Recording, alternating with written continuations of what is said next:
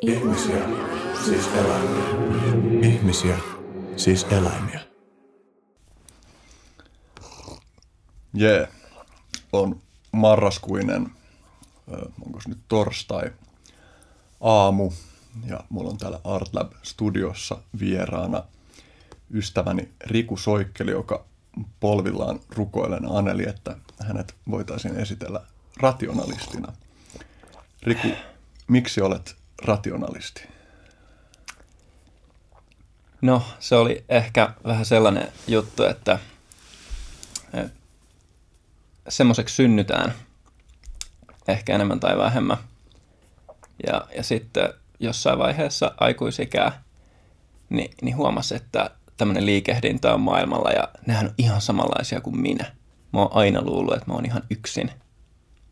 Ja tota, niin, että se sitten vaan niin kuin sattumalta löytyi semmoinen porukka, joka, joka oli ihan samalla aaltopituudella. Mikä on rationalisti? No, se, se on vähän niin kuin, se saattaa kuulostaa vähän itsestäänselvältä, mutta se ei ole sitä. Että et rationalistit on semmoisia ihmisiä, jotka, jotka pyrkii rationaalisuuteen, mutta totta kai kaikki sanoo pyrkivänsä rationaalisuuteen, ja meidän no, tiede perustuu sille, että ihmiset pyrkii rationaalisuuteen. Mutta, mutta, mutta rationalistit on vienyt tämän ehkä vähän niin kuin oikeasti jalostanut tätä konseptia, että, että ne pyrkii luomaan sellaista kulttuuria, joka, joka niin tukee rationaalisuutta, semmoista sosiaalista ympäristöä, jossa, jossa ihminen oikeasti palkitaan siitä, että, että se on rationaalinen. Et kun normaalisti esimerkiksi, jos sä vastaat johonkin, että mä en tiedä, niin, niin se ei ole kovin cool. Et, et se, niin, se on parempi aina näyttää siltä, että ymmärtää ja tietää. Mutta esimerkiksi taas rationalistipiireissä, niin se on aika kova jätkä, jos sanot, että en tiedä. Että et justiin yhdessä keskustelussa yksi tyyppi sanoi, että joo, että mä olin, mä olin haastattelussa ja mut kysyttiin jotain viittä asiaa ja mä vastasin neljää, mä en tiedä, mutta viidenteen mä vastasin jotain, koska se oli mun PhD-väikkärin aihe. Et, et niinku, ja sitten kaikki oli silleen, joo joo, hyvä meininki, että vitsi sä oot kova jätkä. Hmm. Et, et siinä on niinku, että nämä, niinku, monesti nämä sosiaaliset syyt on ne kaikista isoin este meidän sille, että me ollaan rationaalisia ja järkeviä. Hmm. Niin, vaikutetaan näihin, niin me vaikuttaa siihen, että kuin rationaalisia me ollaan. Joo. Mä kerron tässä samalla, että jos mä napataan ihan nopeasti tuon niin timerin päälle, koska se unohtuu. Kerron tässä siis kuulijoitakin, kuulijoitakin varten sen, että että tämä tosiaan, kun mä kutsuin Rikun Messin tähän podcastiin vieraaksi, niin siinä ei ollut mitään sellaista selkeää leimaa, että, että Riku tulee juuri, juuri rationalistina keskustelemaan mun kanssa, vaan lähtökohtana oli se, että sä oot mun hyvä, hyvä frendi ja, ja mulla mä kuvailisin, että usein kun me keskustellaan, niin mä tunnen kognitiivista ekstaasia. Sulla on niin kuin, kykyä kiteyttää ja jäsentää asioita sellaisella tavalla, jotka tuntuu aivoissa erittäin hyvältä. Ja musta tavallaan on tosi siistiä, että, että just sä tuut olemaan rationalismin posterboy, koska sä tunnut mun mielestä niin kuin yhdeltä niistä tyypeistä, jotka niin kuin, joiden tähän niin kuin rationaalisuuden korostamiseen kuuluu syvä ymmärrys siitä, että me ei olla mitenkään johdonmukaisesti eikä kokonaisvaltaisesti rationaalisia olentoja, vaan että meillä on, meillä on niin kuin inherenttiä irrationaalisuutta joka kuuluu asiaan ja joka on myös hyödyllistä ja sä myös huomioit tunteita, kun sä funtsit asioita. Ja niin kuin, että, että tunteiden merkitys ei näytä olevan sulle sellainen asia, josta millään tavalla pitäisi päästä eroon tai mitä pitäisi siirtää, siirtää, siirtää syrjään, vaan ehkä sä voit jatkaa tätä ajatusta. Joo, siis tuo on, tuo on tosi hyvä pointti, että, että tota, monilla ihmisillä tulee vähän semmoinen tietynlainen yli, naivi ylikompensaatiovaihe elämässä, että et, et, tota, jotenkin ajatellaan, että, että pitää olla jotenkin robotti tai että on jotenkin robotti. Ja, ja tämähän on kaikki ihan paskaa, että, että tota,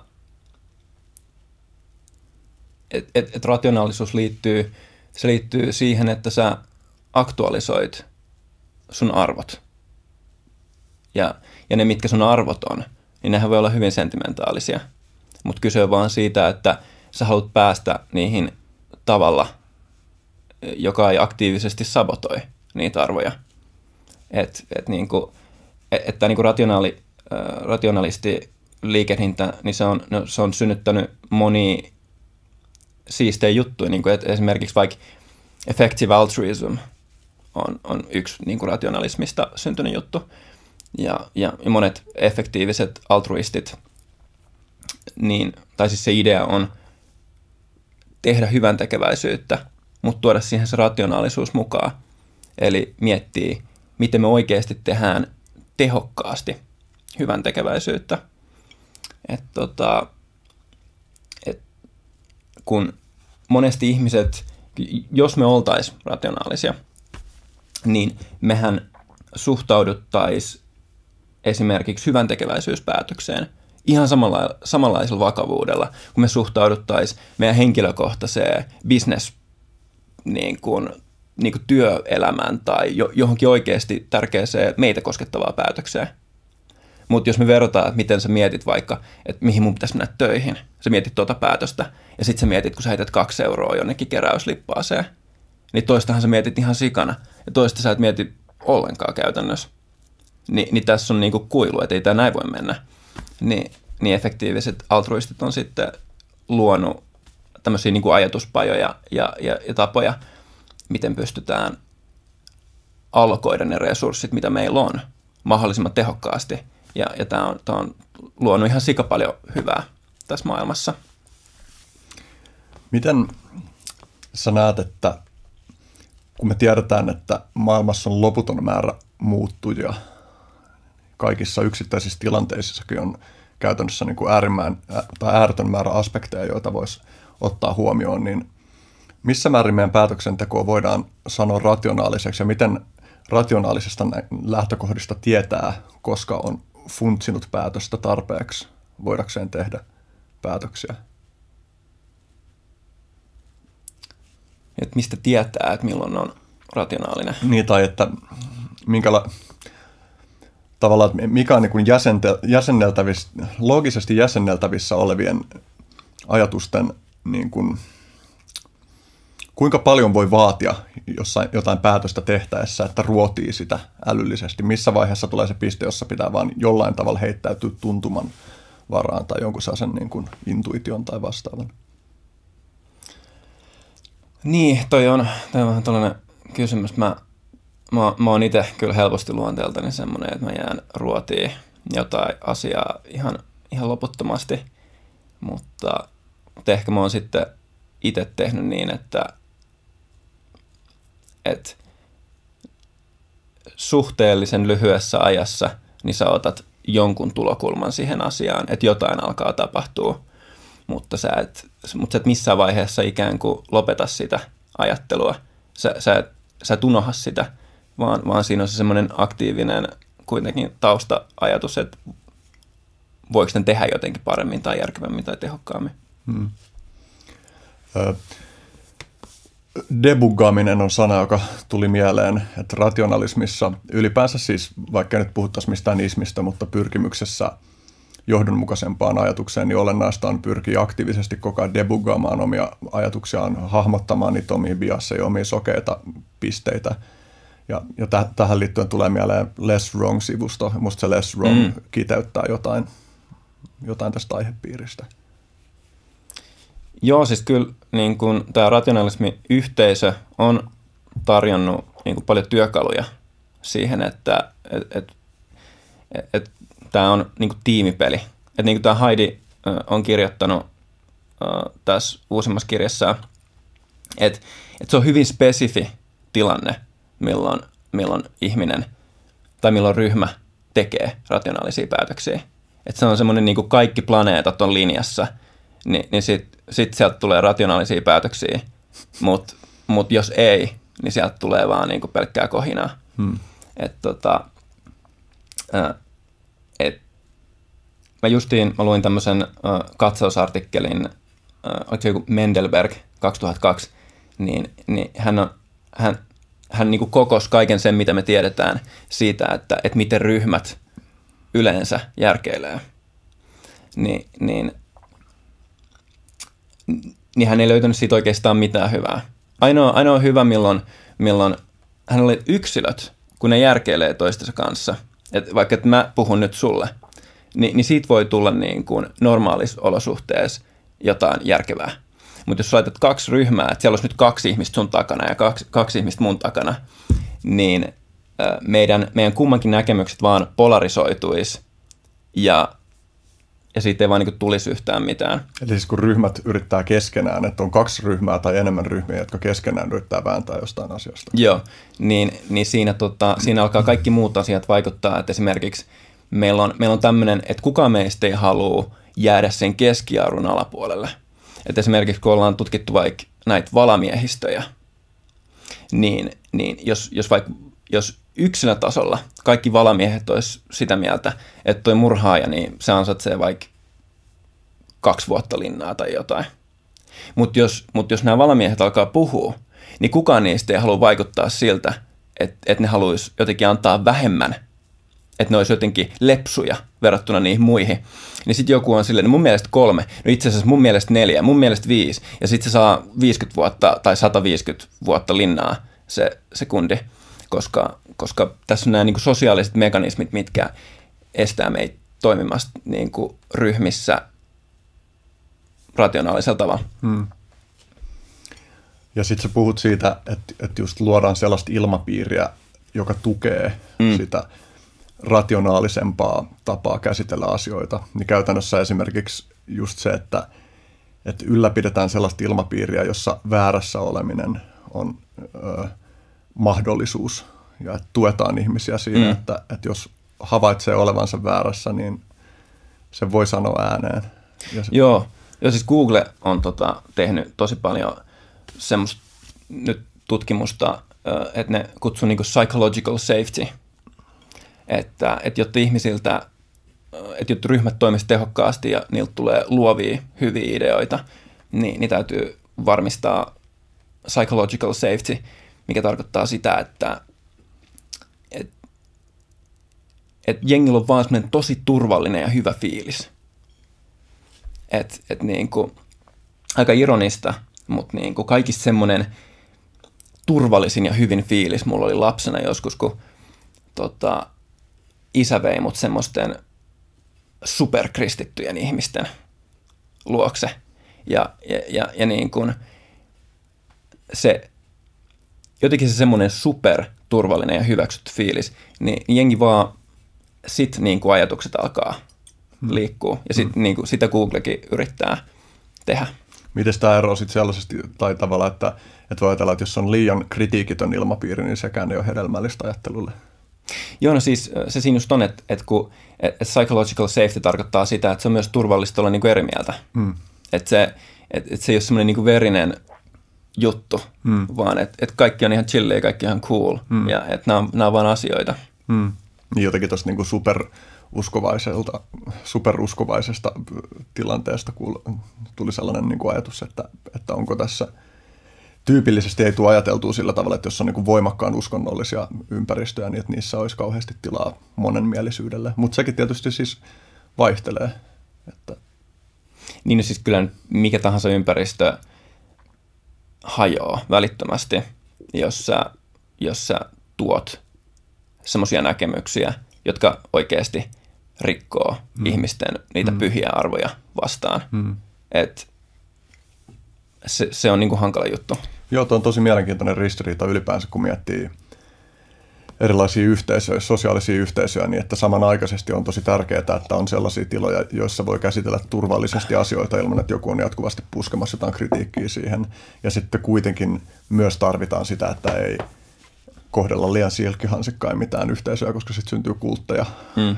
kun, kun niin kun ihmiset kritiikittömästi pääsee vaan junnaamaan jotain omaa juttua. Ja mä oon miettinyt niin kuin tai mä oon itse löytänyt itteni usein siitä tilanteesta, jossa mä niin kuin huomaan rikkovan jonkun sosiaalisen niin kuin turvallisen spacein sillä, että, että mä alan kyseenalaistamaan. Ja se on jännä. Sitä niin kuin, että se on tarpeellista, mutta se on samanaikaisesti tosi nihkeetä.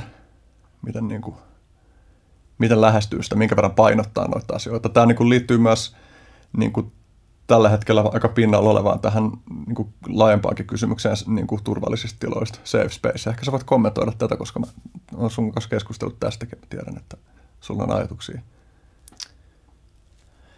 Niin, se, safe space on silleen vähän, että kyllä me, siis kyllä me, kun me ollaan vaan ihmisiä, me joskus me ollaan, me ollaan typeriä, lapsellisia ja urpoja – mutta siitä huolimatta me vaan ka- kaivataan, että joku tiedät, paijaa meitä päähän ja on silleen, että kaikki on ok. Hmm. Mutta, mutta ei se tarkoita sitä, että meidän pitäisi aina saada olla typer, typeriä, urpeja ja lapsellisia. Et siis hmm. niin kuin, me tarvitaan tiloja ja kaikki tarvii tiloja ja ympäristöjä, joissa ne voi ladata akkuja siitä hmm. huolimatta, että ne on ihmisiä. Hmm. Niin helposti ehkä tavallaan tuossakin on eh, keskustelu tai tuon asian käsittely voi olla tosi polarisoitunutta sillä tavalla, että että ei välttämättä tavoiteta sitä mahdollisuutta siitä keskitiestä, että voi olla joitain turvallisia tiloja niin kuin, ja että se voi olla tosi hyvä juttu, mutta siitä ei tarvitse seurata, että koko yhteiskunnan pitäisi kaikkinen saada turvallinen tila. Mm. Mä ounastelen jo tietäväni sun vastauksen, mutta kysyn silti, että pitäisikö esimerkiksi yliopistojen olla turvallisia tiloja? No toi on Julia Galeff vai olikohan se Julia Galeff, joku kirjoitti seinälleensä, että, että mä haluan, että mun Facebook-seinä on turvallinen tila. Että se on turvallinen tila, missä ihmiset voi esittää tosi hullujakin väitteitä ilman, että kukaan lynkkaa niitä. Ja, ja mun mielestä tässä tulee se ironia siitä, että mitä turvallinen tila on. Että onko se turvallinen tila sitä, että tai siis sun turvallinen tila ei ole mun turvallinen tila. Mm. Et, et jos, jos mun turvallisuus on sitä, että joku paijaa mua päähän siitä huolimatta, että mä oon urpo, ja, ja sun turvallinen tila on semmoinen, että, että sul, sun pitää kokea olevassa turvassa, mm. kun sä puhut asioista, mm. niin you know, nämä on kaksi ihan erilaista turvallista tilaa, että mm. ei voida puhua siitä, että olisi joku universaali turvallinen tila, koska mm. se tarkoittaa eri asioita mm. eri ihmisille. Mm niin tavallaan, että mun voi olla ulkopuolella tosi vaikea mennä sanelle jollekin muulle siitä, että minkälaisia sen tarpeet pitäisi mm. olla tällaisten turvallisten tilojen suhteen, ja että joku ihminen, joka, tai että useimpien asioiden suhteen mä en ole vähemmistössä, useimpien juttujen suhteen, joita mä teen, niin mun on tosi helppo navigoida maailmassa sillä, että mä tunnen oloni turvalliseksi. Ja, ja niin kun, mulla ei ole sitä kokemusta, joka jollain sellaisella ihmisellä on, joka kokee tosi tarpeelliseksi että se pääsee jakaa. Tai on siis mullakin on joitain juttuja, joita mä haluan jakaa vaan tietyssä intiimissä porukassa, joiden mä tiedän, että, että, että ne ei tule dumaamaan sitä, mitä mä sanon tai sitä, mitä mä teen. Sä mainitsit aiemmin tuossa Haitin kirjan, mä aloitan, että sä viittasit Righteous Mindiin. Mm-hmm. Se on ollut aika monelle, monelle niin kuin ihmiselle tosi tärkeä kirja. Haluaisitko mm. kertoa minkälainen sun, sun niin kuin suhde on haittiin tai onko se vaikuttanut suhun, sun ajatteluun merkittävästi? Uh, kyllä, mä, kyllä mä uskon, että, että Haitti on semmoisen tietynlaisen kulttuurillisen, ku, kulttuurillisen murroksen keulahahmo. Että et niin että me ollaan oltu niin kauan, siis ihmiskuntahan on ikuisesti ollut jumissa semmoisessa yksilmäisessä vastakkainasettelussa. Et, et jos, se on mielenkiintoista, mä luin yhden kirjan, tota, mikä liittyy esimerkiksi, ö, se oli keskiajalla kirjoitettu. Ja niillä oli se sama vasemmisto-oikeistotappelu keskiajalla. Paitsi, että se freimi oli semmoinen, että, että oliko Jeesus sitä mieltä, että, että kirkkojen pitäisi kasata omaisuutta vai pitäisikö kaikkien olla köyhiä niin kuin Jeesus. Eli, eli se oli niin kuin, ja me, me ole päästy siitä vieläkään mihinkään. Niin, niin, yl, niin musta tuntuu, että me ollaan vähän niin kuin ensimmäistä kertaa nyt semmoisessa tilanteessa, että me voitaisiin oikeasti alkaa tekemään jotain tälle ja, ja rakentaa niin kuin siltoja eri ihmisryhmien välille. Ja, ja ei, ei ainoastaan niin kuin se, mitä Euroopassa on tehty viimeiset 2000 vuotta, niin se on ollut vaan toistemme sietämistä tai tappamista. Mutta silloin kun ei ole tapettu, niin me ollaan vaan niin siedetty. Mm. Mutta nyt me voitaisiin oikeasti siirtyä toistemme ymmärtämiseen. Ehkä sä voisit kiteyttää tähän väliin, että mitä sun mielestä Haitti tekee? Mikä siinä on spesiaalia? Mistä sen to- touhus on kyse? No ha- Haitti on yksinkertaisesti niin, se on kartottanut meidän moraalisen tunneelämän.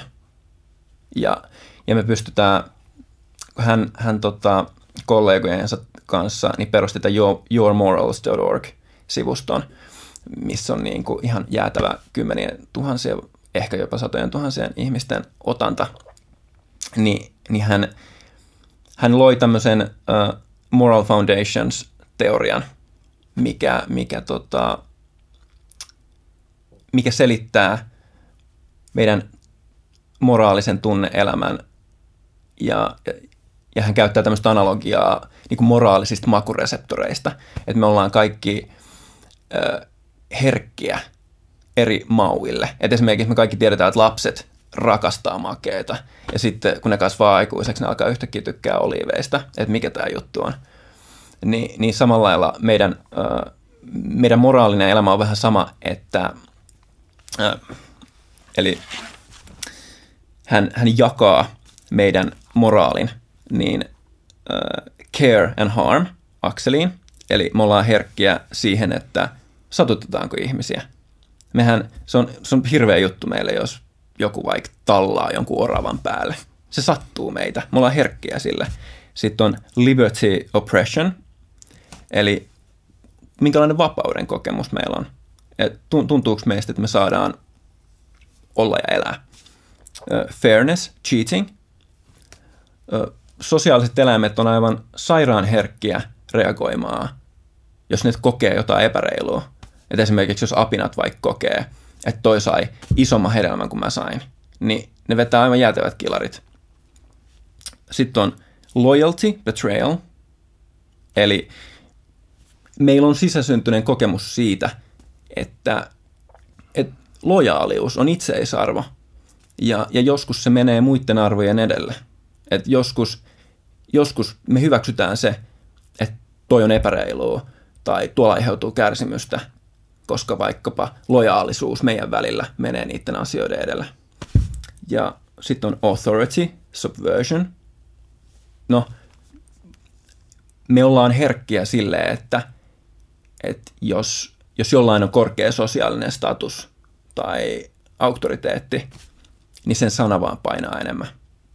Ja sitten sanctity degradation, mikä, mikä on tämmöinen niin pyhyyden kokemus, että että esimerkiksi vaikka lipun polttaminen, tai, tai sanotaan, että jos mä, jos mä ulostaisin Suomen lipun päälle, niin se rikkoo tosi monien kokemusta pyhyydestä, koska koska Suomen, se on symbolia, se on jotain pyhää. Ja samalla sitten vaikkapa, jos mä heiluttaisin tässä jotain hakaristilippua, niin sehän olisi ihan jäätävän epäpyhä. Ja se rikkoisi ihmisten kokemusta hmm. pyhyydestä. Ja nämä yhdessä, vasemmisto ja oikeisto, on klassisesti, no, ne on eri tavalla herkkiä näille eri moraalin osa-alueille. Ja sitten kun ne perustelee omat asiansa – näistä omista moraalisista premisseistään, mitä ne ei jaa.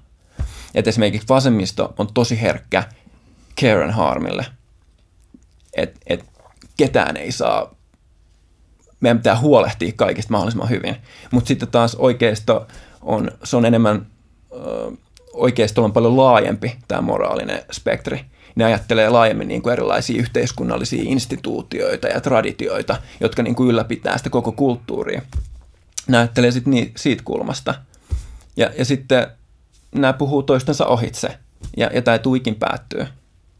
Ja Haitin yksi keskeinen ajatus tuntuu siis olevan se, että, että mitä paremmin ihmiset ymmärtää, että millä tavalla ne niin kuin moraaliset lähtökohdat ei matchaa, niin sitä paremmin pystytään löytämään keinoja, joilla kommunikaatiota voi syntyä. Joo, siis yksi, yksi tapa tähän on esimerkiksi tota, political reframing, että – et esimerkiksi Jenkeissä, niin miten tämä Obama, Obama käytti jotain tämmöistä tekniikkaa. Se taisi liittyä näihin maahanmuuttajiin. Et kun normaalistihan vasemmisto, niin he argumentoi maahanmuuttajien puolesta tai pakolaisten ja, ja, ja tämmöisten puolesta sanomalla, että mieti, jos olisit itse pakolainen. Mieti paljon, niin kuin, sä, sä oot sodan jaloissa ja sä haluat sieltä pois. Haluisit sä sieltä pois, halusit sä tuoda sun perheesi. Mutta, mutta, mutta tämä vetoo vaan vasemmistolaisiin ihmisiin, koska ne on herkkiä tälle moraaliselle argumentille, eli tälle care and harm argumentille, minkä toi niin kuin virke sisältää. Et, et, sit, nyt joku ajattelee kuulijakunnassa, että me ei voi tehdä noin tuollaista jyrkkää, mutta tietysti sä puhut tässä nyt vaan niin kuin, niin kuin keskimäärin. Niin, siis tot, totta kai puhutaan semmoisesta teoreettisesta supervasemmistolaisesta verrattuna sitten johonkin teoreettiseen superoikeistolaiseen. Mm. Nyt selviä taipumuksia on havaittavissa ryhmissä, vaikka niin kuin yksittäiset ihmiset ei välttämättä menekään niin kuin niin. noudatakaan niitä keskiarvoja tässä. Mutta, mutta, mutta tosissaan niin Obama sitten käytti semmoista tekniikkaa, että hän, koska, koska ei hänen kuorolle halua saarnata, mm. koska ne on jo samaa mieltä. Hän haluaa, hän haluaa puhua republikaaneille, oikeistolaisille. Mm. Ni, niin hän, hän sanoi, että, että, että tämä maa perustettiin, niin maahanmuuttajat perusti tämän maan. Ja, ja ne on meidän sotilaita, ne on meidän veronmaksajia, ja, ja ne haluaa elää amerikkalaista unelmaa. Mm ihan niin kuin meidänkin esi-isät halusi elää. Ja, ja sitten tota, tämä tämä yksi kaveri, joka tekee tämmöistä big data-analyysiä, se, se, se tota, analysoi siis Googlen hakutuloksia, että miten jengi reagoi, koska me nähdään Googlen hakutuloksista välittömästi, että miten jengi suhtautuu tämmöisiin isoihin asioihin, niin, niin silloin, kun Obama oli sanonut, että et, et miettikää, niin kuin se oli, se oli käyttänyt tätä vasemmistoretoriikkaa, niin, niin jengi oli vaan alkanut vihaamaan Obamaa enemmän, että et, hitto mikä urpo niin kuin oikeiston laidalla. Mutta sitten kun hän, hän, hän freimasi tämän asian uudelleen sillä tavalla, että et, et se vetosi oikeistolaisiin, niin, niin kävi toisinpäin. Että se, se oikeasti jengi oli silleen, että et wow, että mä tajuun ja on samaa mieltä. Mitä sä funtsit niin kuin sitä, että kun on kritisoitu tätä vasemmisto-oikeasta jaottelua, että se on liian yksiulotteinen tai ei ole nykypäivänä enää relevantti, mutta kuitenkin tuntuu, että silloin joku kytkös Haitin teoriaan, mutta miten niin kuin, missä määrin Haitin ajatusta voi soveltaa, vaikka jako olisi toisenlainen? Minkälaisia muita juttuja? Haitin, Haitin mallissahan on mukana libertarismi vielä erikseen, mm. mutta ja tulee, tulee myös itse asiassa, no joo, mä en yritän olla kysymättä liian monta kysymystä kerralla, joten syntyisikö tästä jotain? Niin, no siis se on, se, sitä on tutkittu, että, että äh, nämä vasemmisto-oikeisto-jakolinjat, niin, niin näähän on siis silleen slangia. Et, et, et siis kun se, sehän tässä koko jutussa on, että et, ne voi ikään kuin tietynlaiset oikeat tämmöiset filosofiset jakolinjat voi olla katalysoimassa tätä vasemmisto-oikeisto-jaottelua. Mutta, mutta se, miten meidän sosiaaliset ö, vietit sitten oikeasti konkretisoi tämän, niin, niin se, se on hyvin kulttuurisidonnaista ja aika sattumanvarasta. Että, että esimerkiksi Suomessa niin nämä jakolinjat ei ole ihan samanlaisia. Että et jos, et jos sulla on se semmoinen teoreettinen vasemmistolainen ja oikeistolainen Jenkeissä, niin Suomessa niitä profiili, että et mille moraaleille ne on herkkiä, missä suhteessa, niin se ei ole ihan samanlainen. Hmm. Mutta mut, sä mainitsit libertaarit, niin, niin libertaarit, libertaarit on sitten semmoinen ryhmä, että, että ne ei ole herkkiä melkein millekään moraalin ulottuvuuksille. Et, et ainoa, ainoa semmoinen niin moraalinen rike, mille ne on herkkiä, on yksilövapaus niin sä et pysty vakuuttaa libertaaria millään tavalla sanomalla, että, että mieti paljon kärsimystä tämä aiheuttaa tai, tai mieti kuinka epäreilua tai mieti kuinka epäpyhää tämä on, vaan, vaan siinä on aina se, että hän sanoo, että verotus on varkautta koska se rikkoo mun yksilövapauksia ja sun yksilövapauksia ja meidän kaikkien yksilövapauksia. Kuinka paljon niin kun, tässä on kyse, tai mä mietin sitä, niin kun, että joissain tapauksissa voi olla niin, että ihminen päätyy älyllisesti tuollaiseen pisteeseen, mutta sitten hänen niin kun, moraaliset intuitionsa saattaa pitkällä tähtäimellä osoittautua huomattavasti monimutkaisemmaksi, jonka seurauksena ehkä sitten joutuu tulee pois siitä niin tiukasta pelkästään yksilönvapautta painottavasta suunnasta. Kuinka paljon, niin kun, miten me tavallaan erotetaan se, että mikä on niin kuin, vain niin kuin päättelyn seurauksena syntynyt poliittinen vakaumus ja mikä taas on, no tietysti aika kertoo sen. Niin, siis kyllä niin kuin psykologiassa niin, niin jälkirationalisaatio on aika, on aika niin kuin iso juttu. Et, et, ö, on ihan sikana kokeita, missä, missä me pystytään, ö, me voidaan hypnotisoida ihminen. Me voidaan esimerkiksi laittaa vaikka johonkin kirjaan, niin, tai me voidaan hypnotisoida ihminen, että kun se saa jonkun triggerin, niin se haluaa käydä hakea kaapista kokista. Ja sitten sit kun se saa sen triggerin, vaikka luke, lukee kirjaa tai jotain, se menee kaapille hakee kokista. Sitten me kysytään, miksi sä hait kokista. Niin se antaa jonkun tosi, tiedät, se järkevän selityksen. Mä hain kokista, koska syyt. Ja me tiedetään, että ne ei ole ne syyt, koska se haki kokista, koska me hypnotisoitiin sille triggeri että me, on, me ei melkein ikinä jouduta semmoiseen tilanteeseen, missä me ei osattaisi selittää jotain asiaa. Mm. Eli, eli me ei voida, jos niin kuin yhtään tuntee sosiaalisia tieteitä, niin me ei voida oikeasti uskoa meidän selityksiin. Vaikka kuinka joku asia tuntuisi todelta ja loogiselta ja järkevältä, niin, niin se, mistä se oikeasti se motivaatio sun sisältä kumpuu, niin sä oot vaan sokea sille. Sä voit vaan arvata ihan samalla lailla kuin joku toinenkin ihminen. Sä oot ihan yhtä hyvä ihminen arvaamaan mun sisäisiä motivaatioita kuin minäkin. You know. hmm. ja, ja sen takia hmm. niin just, niin just rationalismiyhteisössä, niin, niin se on niinku, se on ryhmäprojekti. Että että käytetään monia semmoisia työkaluja, missä, missä oikeasti niin kuin mennään niissä omissa prioreissa taaksepäin. Että et mä oon tätä mieltä, miksi sä oot sitä mieltä? No, koska mä uskon tähän asiaan. Miksi sä uskot tohon asiaan? Ja, ja sitten, jos sieltä tulee jossain vaiheessa, että et okei, että nämä mun kaikki uskomukset rakentuukin tämän asian päälle, niin, niin sit se hyväksytään.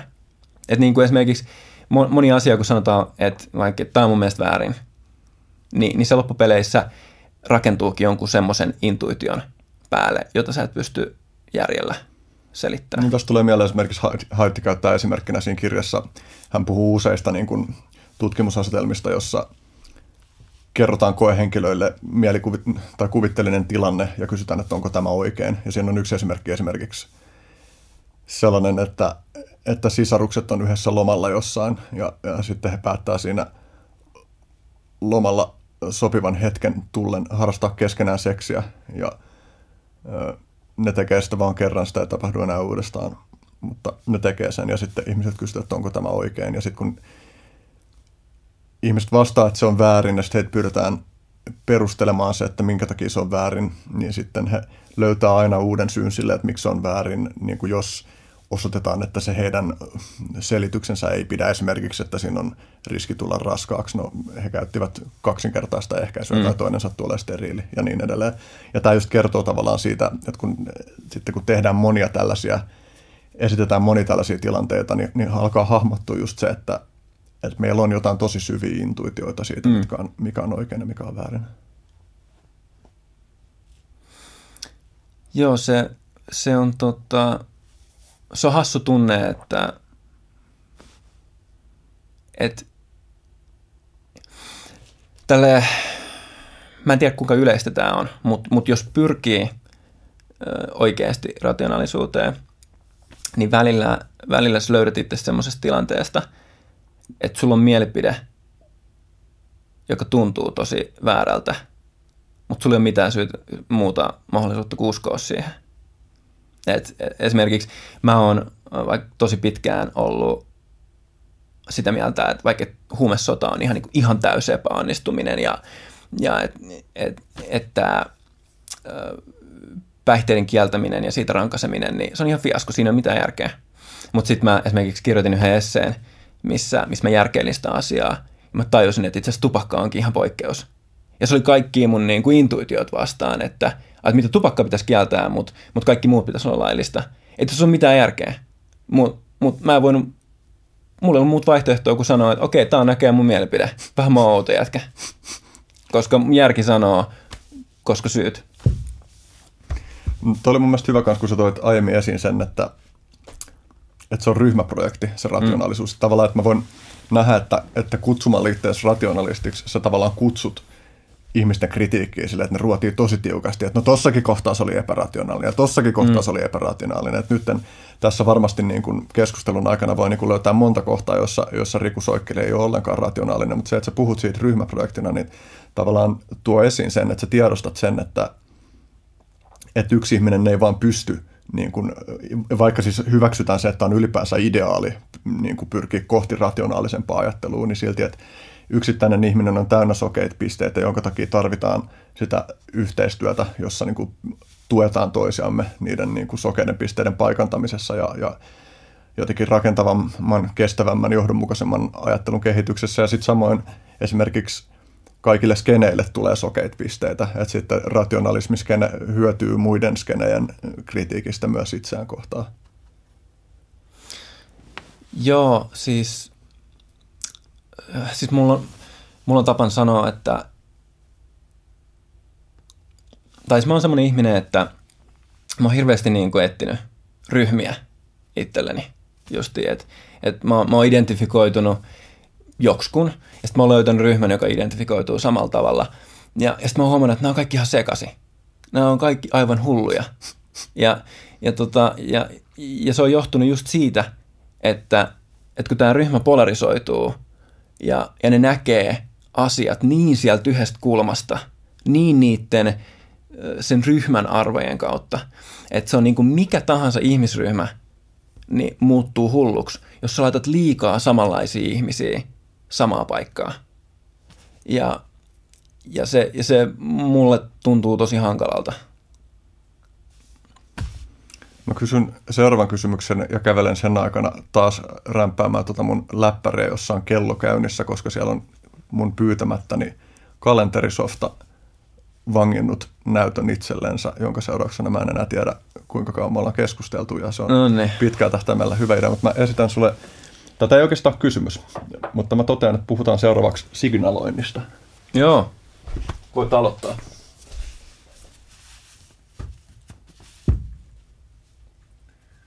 Mitä funtsit signalointiin liittyen? Uh, no, mun mielestä voisi olla hyvä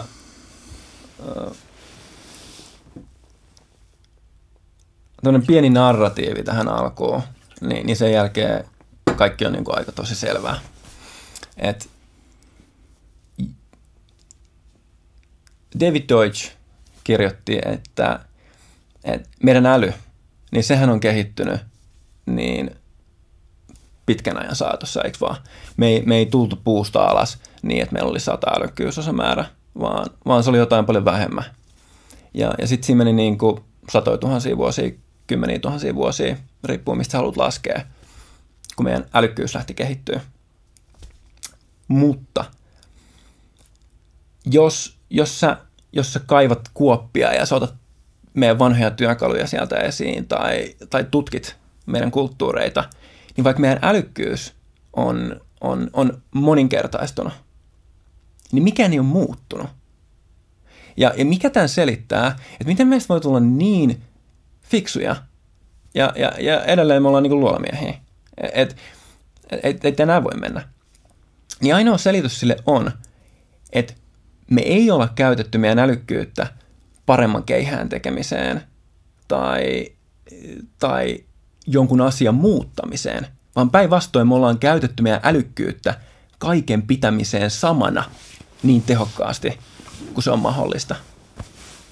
Että esimerkiksi keskiajalla, niin, äh, niin keskiaika oli, oli aika perinteinen aika. Siis se, se kuvaa hyvin niin kuin tämmöistä tyypillistä historiallista ihmisyyttä, että et, et, jos sä jollain tavalla esitit vähän outoja mielipiteitä, niin sut poltettiin roviolla.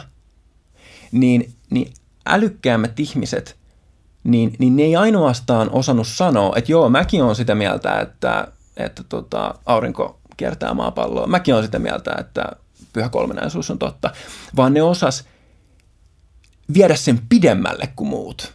Ne osas olla niin hurskaita ja niin pyhiä ja niin kuin oivaltavalla tavalla, paremmin kuin muut. Ja siihen meidän niin kuin älykkyys on evoluutiopsykologisesti kehittynyt. Niin se, mitä signalointi on, niin se on justiin sitä, mitä me ollaan, mitä me ollaan niin kuin evolvoiduttu tekemään tällä maapallolla. Eli ilmaisemaan meidän ryhmäidentiteettiä ja lojaaliutta sen ryhmän pyhille arvoille, jotta meitä ei polteta roviolla. Anna saman tien joku semmoinen helppo käytännön esimerkki, jotta kuulijat voi hahmottaa, mistä käytännössä puhutaan, kun puhutaan signaloinnista tässä. No, no niin kuin mä mainitsin esimerkiksi sen valamiehistö-esimerkin, niin tämähän on politiikassa ollut aika näästi juttu, että että esimerkiksi on tietyissä tilanteissa, jos tapahtuu jotain tietyissä poliittisissa ympäristöissä on yksinkertaisesti poliittinen itsemurha esimerkiksi ehdottaa jostain rikoksesta pienempiä rangaistuksia. Se on ihan sama, että, että, tota,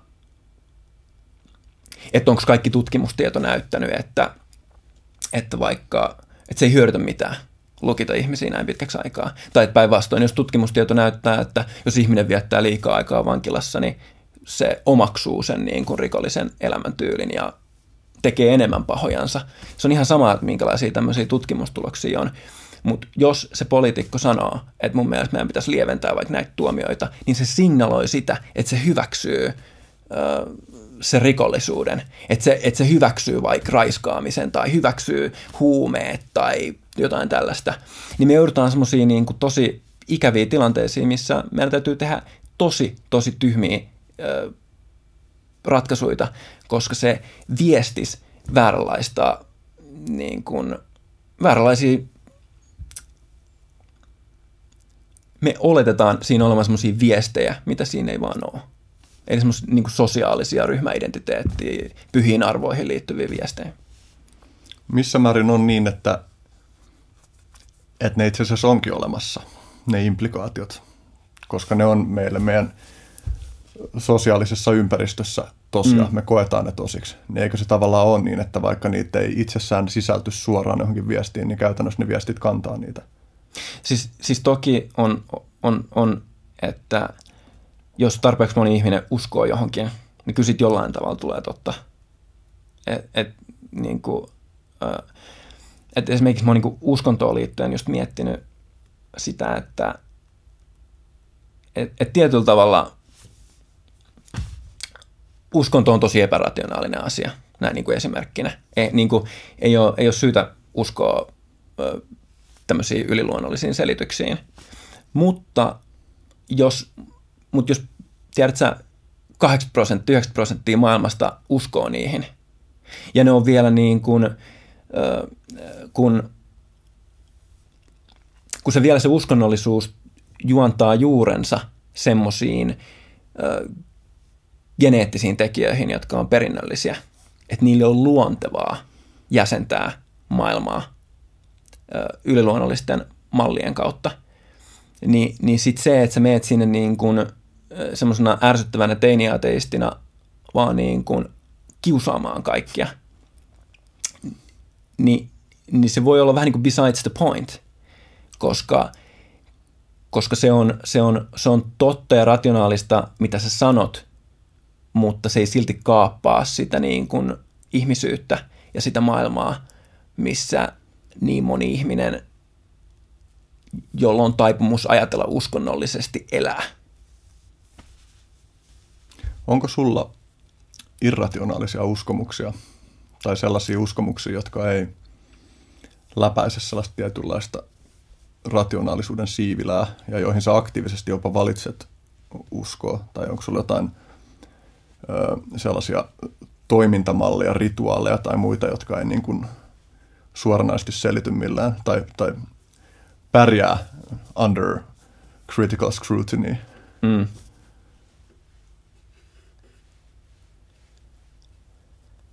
Ah, siis varmaan, varmaan niin kuin aika pitkälti kaikki, mitä mä teen, niin aina jossain kohtaa ne selitykset sortuu. Et siis niin kuin, äh, kyllähän se on, on niin kuin tieteessäkin, oliko se nyt joku Gödelin joku teoreema tai mm. joku, että et sä et vaan niin kuin, sä et pysty selittämään perustella järjestelmää sen järjestelmän sisäisillä komponenteilla. Mm. Et, et siis kaikkihan tämä on ihan täysin mielivaltaista. Mm. Ihan kaikki. Mm. Et täm, tä, tämmöiseen maailmaan me nyt synnyttiin ja tämän kanssa mm. pitäisi jotenkin diilaa. Niin kuin tuli mieleen, että, tai, tai mä tavallaan yritin kaivaa tuolla kysymyksellä sitä, että onko sulla vaikka just jotain semmoisia arkisia rituaaleja, jotka vois näyttäytyä jonkun silmissä ihan täytän huuhaana –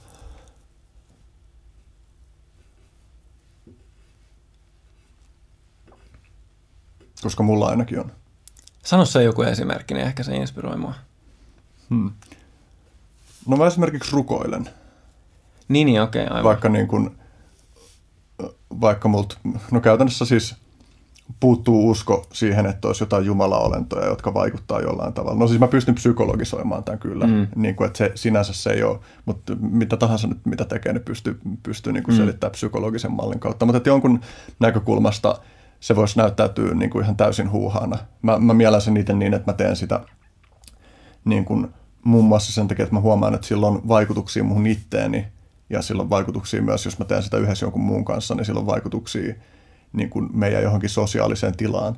Ja että siihen ei tarvitse liittyä mitään oletusta siitä, että on joku niin kuin ulkopuolinen toimija, joka kuulee ja vaikuttaa maailmaan sen kautta, vaan se on jotain niin kuin oman todellisuuden muovaamista tietyllä tavalla. Okei, okay, on mulla tota, uh, Tämä on vähän tyhmä juttu, mutta ää, tälle, toki mulla nyt jotkut selitykset on tälle, mutta ää,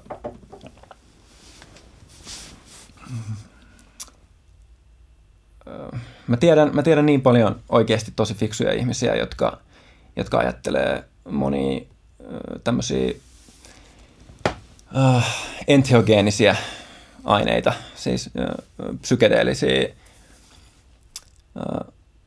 aineita, niin, niin kuin plant teachers, eli tämmöisen niin kasviopettajina. Et, et ne, ne ei olisi ainoastaan niin kuin kemikaali, vaan että siellä olisi jonkinlainen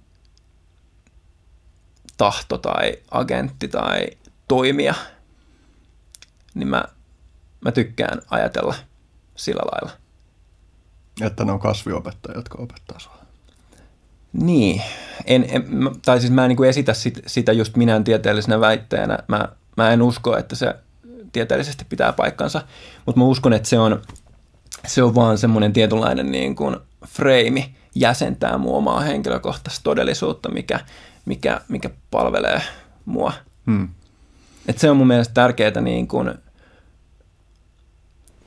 että voihan meillä olla irrationaalisia mielipiteitä ja näkemyksiä, jos me vaan tiedostetaan se, että me ei mennä, tiedät sä, polttaa jotain roviolla sen takia, että senkin pitäisi uskoa siihen. Hmm. Et se on meidän oma elämä. Totta kai me ollaan vapaita, tekee kaikenlaisia asioita, mitkä ei ole täysin perusteltavissa. Hmm. Tästä tulee mieleen kuitenkin, että jostain näkökulmasta katsottuna on ihan vitun täyttä hörhöilyä. Ja nyt päästään takaisin signalointiin. Riku, mä vaadin sua sanoutumaan irti tuollaisesta huuhaasta. Niin, toi on, toi on vähän tollanen, toi on vähän tollanen peli, mihin mä haluan edes osallistua. Et, et mä monesti, mä tajun vasta jälkeenpäin, että mä vähän niin kuin eskaloin tätä konfliktia, kun mä en lähtenyt tietysti tuohon niin leikkiin mukaan. että mun pitäisi erikseen irtisanoutua mm. semmoisista asioista, mitkä on ihan täysin itsestään selvästi, tiedät niin kuin, just vaikka joku irtisanoudu natsismista tai jotain, niin kuin, että mitä ihmettä sä selität, irtisanoudu se jostain saatanasta tai jotain, niin kuin, että mitä se liittyy mihinkään. Mm. On ihan selvää, että sä et ole saatanan palveja ja että joku ei ole jotain.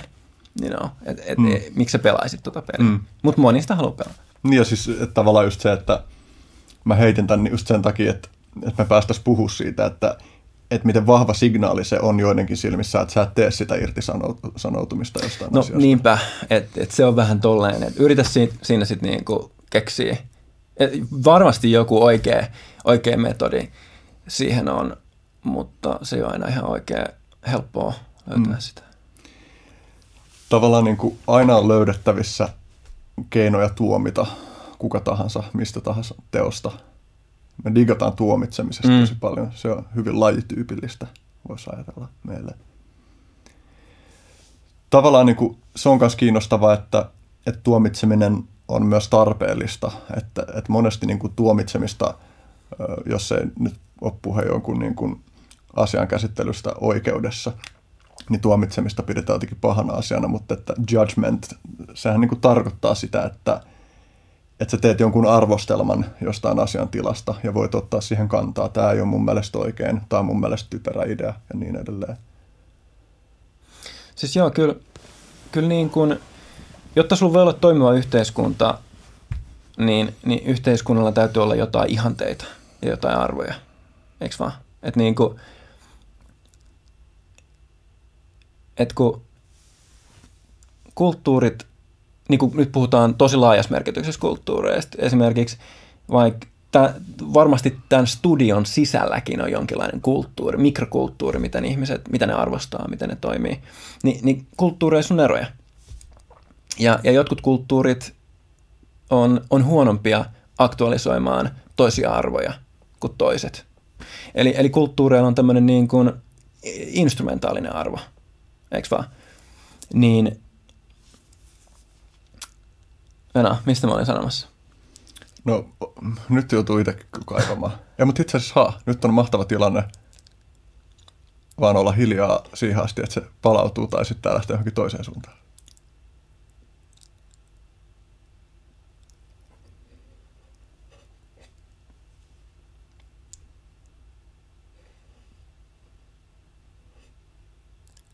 Apua, mä vaan tunnen, kun mun mieli tyhjenee enemmän. Mitä, miten tämä on mahdollista? Apua. Mistä me viimeksi puhuttiin? Mä itse asiassa hyppään tästä puhumaan siitä, että tämä on juttu, jota mä oon ajatellut eksperimentoida tämän podcastin suhteen enemmänkin. Okay. Mä kokeilen, mitä tapahtuu, jos mä huomaan, että joko mä jäädyn tai toinen jäätyy, ja sitten tulee semmoinen vitun kiusallinen hiljaisuus. Mä luin, ennen kuin mä aloin pitää tätä podcastia, niin mä luin jotain haastatteluohjeita, ja siellä heitettiin justi, että yksi – tosi tehokas haastattelumenetelmä on se niin kuin kuollut hetki, koska se pistää ihmiset lipsauttaa sellaisia juttuja, joita ne muuten sanoisi. Kuollut hetki? Mm. Niin, semmoinen just, että tilanne vain jäätyy. Semmoinen, mistä tavallaan sanotaan, että missään tapauksessa ei saa päästä syntyä sellaista, koska ihmiset kyllästyy, ne ei halua kuunnella, niiden huomio herpaantuu. Mutta mä jotenkin ajattelen, että ehkä tämä niin kuin mun tällainen hitaan median konsepti tässä podcastissa myös – kontekstualisoi sen eri tavalla, kun tämä ei ole mikään niin kuin minuutin haastattelu, jossa pitäisi mm. iskeä konekiväritahdilla. Mutta mun täytyy sanoa, että mulla ei ole mitään vitun hajua, että mistä me tultiin tuohon. Siis vitsi, kun se oli vielä semmoinen, että mä olisin halunnut lopettaa sen ajatuksen kesken. Mä sanoin, että... Et... Aa, tuomitseminen. Tuomitseminen. niin, niin, tota, äh, niin, niin jotta kulttuurilla voi olla ne arvot, jotka tuottaa sitä, mitä se kulttuuri arvostaa. Eikö vaan? Että niin kuin, jos, jos, jos sulla on kulttuuri, vaikka, jos sulla on vaikka tämmöinen studio, joka haluaa tuottaa luovia asioita, niin kuin makeit, outoi ideoita, niin on joku tapa, millä näitä tuotetaan. Ja, ja jotta, jotta me voidaan, niin meidän pitää arvostaa – eri asioita. Meidän pitää asettaa niitä arvojärjestykseen, jotta me voidaan yhdessä ryhmänä mennä, niin kuin parantua ja kehittää ja, ja, ja pitää mielessä se, että mikä on meille yhteisesti tärkeää. Hmm. Ryhmäytymistä luo se, että jotkut jutut ei ole ok ja toiset on ehdottoman ok. No lähinnä, tai niin, että jos haluaa laittaa se niin kuin jotenkin rationaalisempaan muotoon, niin osa on tärkeämpiä kuin toiset. Ei, että joku on huono, joku on mm. hyvä, mutta, mm. mutta niissä on vaan mm. niin eroja. Ja ehkä tämä muuten tähän liittyen, kun sanoit on, että, että osa on olennaisempi kuin toiset, niin liittyen myös siihen, kun puhuttiin aiemmin Jonathan Haiptista ja, ja moraalisista arvoista, niin että, että teki mieli täydentää siihen, että mä oletan, että sä et tarkoita, että libertaarilla ei olisi mitään väliä millään muulla kuin sillä vapausarvolla, vaan että se vaan painottuu huomattavasti enemmän. Että tietysti voi olla, että joillain ihmisillä osa niistä moraalisista, mikä se foundation on suomeksi, niin kuin pilari, että, Perusta. Että osa niistä ei välttämättä niin kuin puhuttele ollenkaan joitain ihmisiä, mutta että onko uskottavaa, että olisi joitain ihmisiä, joilla on pelkästään vain ainoa arvo, mikä koskettaa, on se yksilönvapaus? No, no siis libertaarit on semmoinen poikkeus, että, että äh, siis libertaarit on äh, kaikista näistä poliittisista ryhmistä, ne on kaikista rationaalisempia, koska niillä on niin, äh, tota, niillä on niin, äh, ne tunne reaktiot on niin olemattomat, että et niiden on helppo olla äärimmäisen analyyttisiä ja rationaalisia, mutta mut se ei tarkoita sitä, että ne on aina oikeassa, mutta mut ne vaan, se niiden niin kuin luontainen järkeilymalli on kaikista ö, rationaalisin siinä niin kuin sanan just kaikista tieteellisimmässä merkityksessä. Johtaako rationalismi libertarismiin? Mutta ei, ei koska, koska siinä on justiin se, että et, et koska libertaari järkeilee sieltä omasta näkökulmastaan, niin se ei pysty luomaan hyvää maailmaa ihmisille, jotka ei jaa sit niitä samoja lähtökohtia. Koska, koska jos, jos vähän niin kuin justiin, että jos, jos ateistit sais nyt päättää, minkälainen maailma on, on kaikille, kaikille maailman uskovaisille – niin ei niillä uskovaisilla varmaan olisi kovin kivaa. You know? Et, et niin kuin sama asia, että jos libertaarit saisi nyt päättää, mitä, mitä poliittinen elämä on niin kuin kaikille muille, niin libertaareilla olisi varmasti kivaa, mutta ei muilla tietenkään. Tuo tuntuu tosi paksulta väitteeltä, että, että ne on rationaalisempia kuin muut. No niin siis se on, se on, toi on, toi on silleen vähän niin kuin hankala sanoa, tai siis, että tuohon on helppo laittaa sellaisia merkityksiä, mitä siinä ei ole. Et kun rationaalisuus ei tarkoita missään nimessä sitä, että oot aina oikeassa, vaan se on vaan semmoinen niin kuin kognitiivinen tyyli ö, järkeillä analyyttisesti. Et, et niin kuin, et esimerkiksi vaikkapa Mao Zedong, hänen, hänen suuri harppauksensa, joka, joka tappoi ties kuin monta sataa miljoonaa ihmistä, niin, niin se oli tämmöistä naivia rationalismia, missä, missä tota, järkeiltiin hyvin analyyttisesti, että uskonto on paskaa, epärationaalista ja tiedät sä, kaikkien pitää olla tasa-arvoisia ja tehtiin tämmöisiä niin kuin tosi rationaalisesti tämmöisiä tiettyjä premissejä ja, ja sitten toteutettiin ne ja kaikki meni aivan pipariksi, niin kuin me tiedetään. Kuinka helposti libertarismissa ö, on kyse naivista rationalismista? Tietysti tämä nyt voi kysyä kaikista ismeistä, mutta jotka, jotka niin, kuin niin sanotusti pyrkii järkeen, mutta... No, no siis libertarismi on ihan niin kuin mikä tahansa poliittinen suuntaus, että, että siellä on kaikki ihmiset, jotka, kaik, jotka kerääntyy tämmöisen saman lipun alle ja on, ajattelee samalla tavalla, niin ne on hulluja. Siis silleen niin kuin epistemologisesti – ne, ne, ne, ne biasoituu niin pahasti siinä omassa kaikukammiossa, että sä et voi käyttää niitä minkäännäköisenä niin kuin suuntaviittana siitä, että mikä on oikein ja mikä väärin, vaan että sun pitää ottaa semmoinen niin kuin laajempi otanta erilaisista ajatussuuntauksista jotta ne alkaa niin kuin paikkaamaan niitä omia blindspotteja. Hmm. Mä oon mieltänyt itse, että, että just sellaiset perspektiivit kuin vaikka libertarismi tai anarkismi on hirveän hyödyllisiä siitä, että, että ne artikuloi jonkun yhden, yhden niin kuin katsantokannan tietyllä tavalla selkeästi, että kun mm. painotetaan yhtä arvoa tosi paljon muiden arvojen yli, niin että sitä kautta pystyy katsomaan yhteiskuntaa jostain erilaisesta perspektiivistä, kuin itse nyt on ehkä niin kuin, en tiedä miten poliittisesti itseäni kuva, kuvailisin, mutta niin kuin hyvin moniarvoinen sillä tavalla, että joku yksilönvapaus ei ole vaikka ainoa arvo, mutta että mä koen ne tosi hyödyllisiksi työkaluiksi niin kuin kokonaiskuvan hahmottamiseen. Ja sen takia on mun mielestä myös hyvä, että on ikään kuin esimerkiksi vaikka semmoisia änkyrälibertaareja, jotka niin kuin pitää viimeiseen asti kiinni siitä niin kuin yksilövapauden ajatuksesta. Siis joo, kyllä niin kuin, kun, kun siis se, mitä jotenkin mun mielestä ei tarpeeksi ajatella, on se, että, että meitä on hirveän erilaisia ihmisiä. Me halutaan, että tämä maailma on hyvä meille kaikille, eikö vaan? Niin kuin, ei, ei, ei toisen ihmisen tarpeet ole jotenkin epäolennaisemmat kuin toisen ihmisen tarpeet.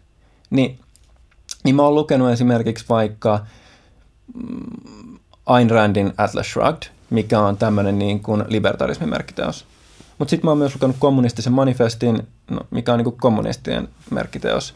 Ja, ja, ja Hitlerin Mein Kampfin, mikä on no, natsien merkkiteos. Ja, ja kaikki nämä on, on niin kuin paljastanut jotain ihmisyydestä – että mä oon ollut silleen, että, että wow, mä ymmärrän nyt niitä ihmisiä, jotka muodostaa tämän yhteiskunnan niin paremmin ja syvällisemmin.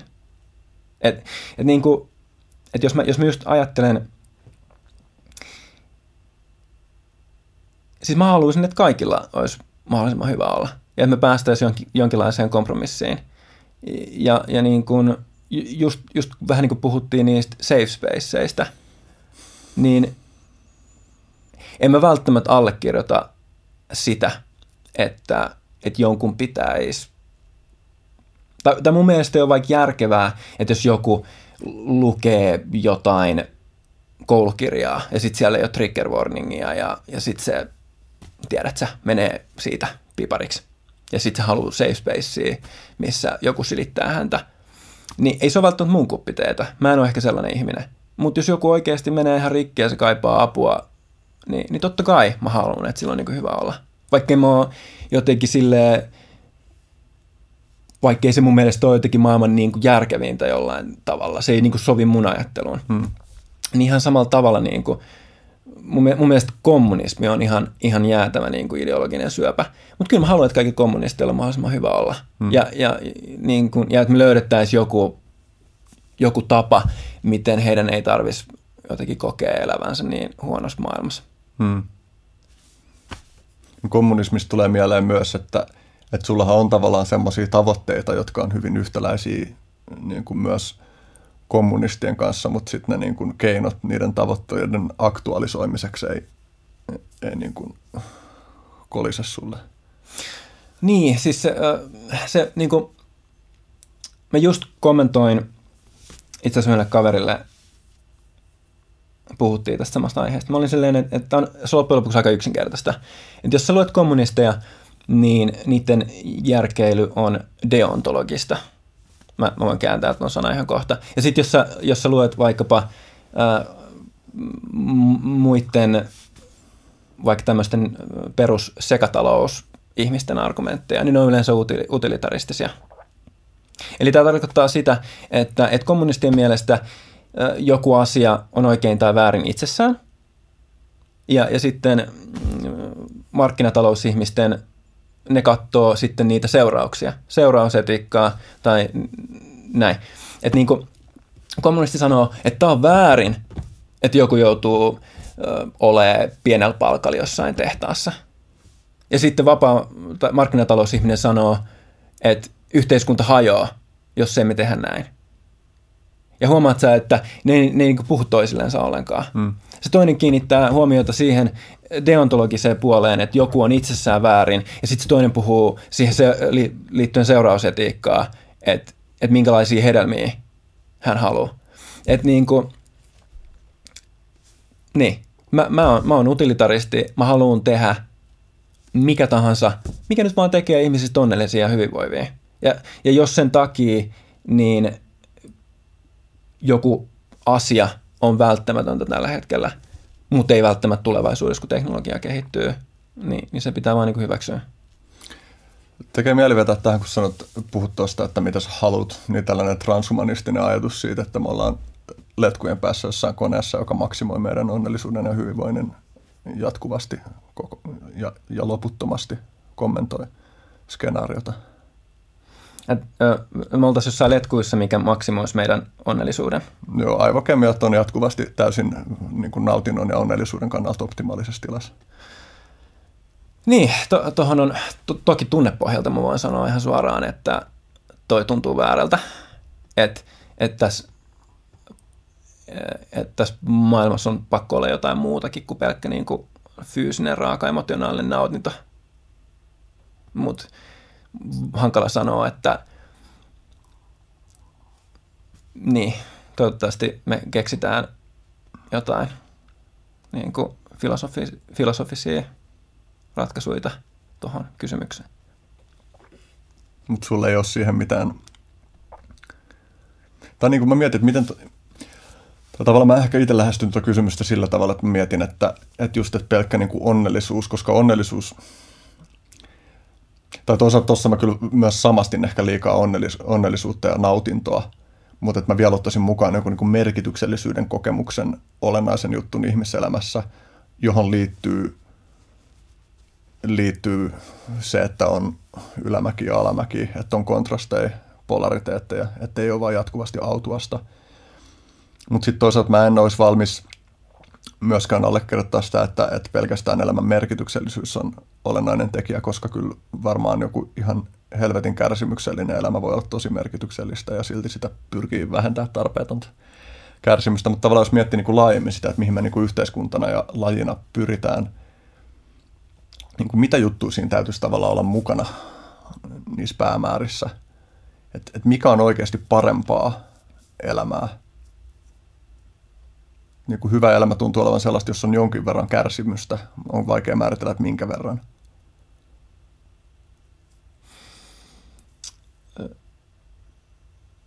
Niin, siis me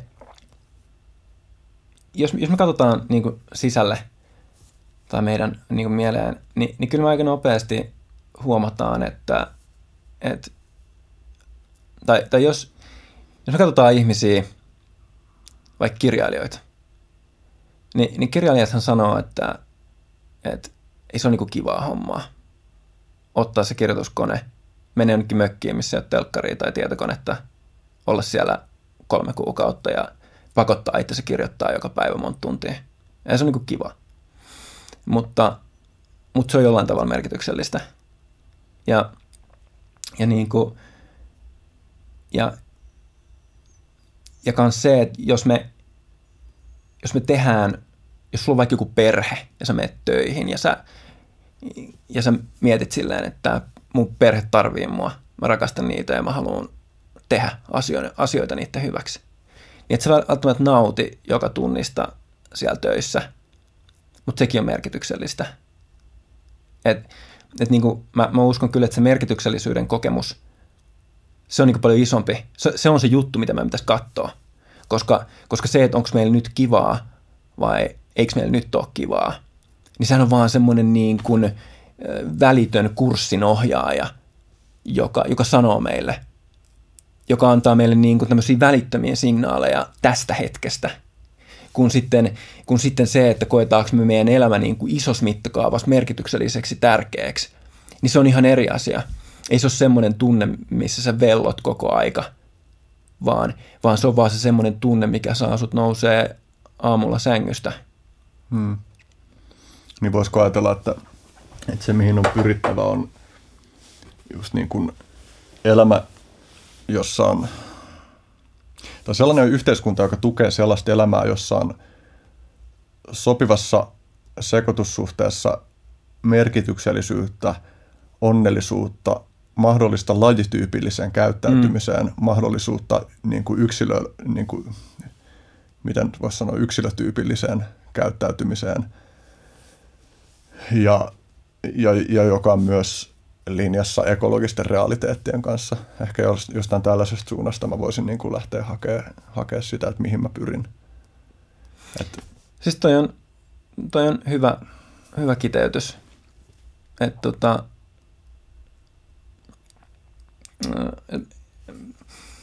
siis monesti mä annan semmoisen esimerkin tuosta, että, että esimerkiksi jos sä oot vaikka salilla, niin, niin sehän on niin kuin äärimmäisen kivuliasta se, se kokemus. Että jos sä vaikka vedät jotain, jotain jalkaprässiä, niin, niin siinähän niin kuin, siinä mennään oksentaa ja, ja itkee ja, ja kaikkea. Ja, ja jos sä olisit jossain sairaalan sängyssä ja sä kokisit noin samat asiat, niin sä et haluaisi elää. Mutta kun sä koet ne siellä salilla ja sä oot freimannut ne sun mielessä merkityksellisiksi kokemuksiksi, niin, niin se onkin hyvä asia. Et, et siinä on jostain, just niin kuin sä sanoit, niin, niin, niin se on se semmoinen iso kuva ja, ja, ja ne semmoiset realiteetit, mitkä, mitkä on se, mitä mun mielestä, mun mielestä pitäisi myös katsoa. Mä lukenut tässä tuota Viktor Franklin äh, ihmisyyden rajoilla, Man's Search for Meaning. Joo, maailman paras kirja. Kirjaa, niinkö?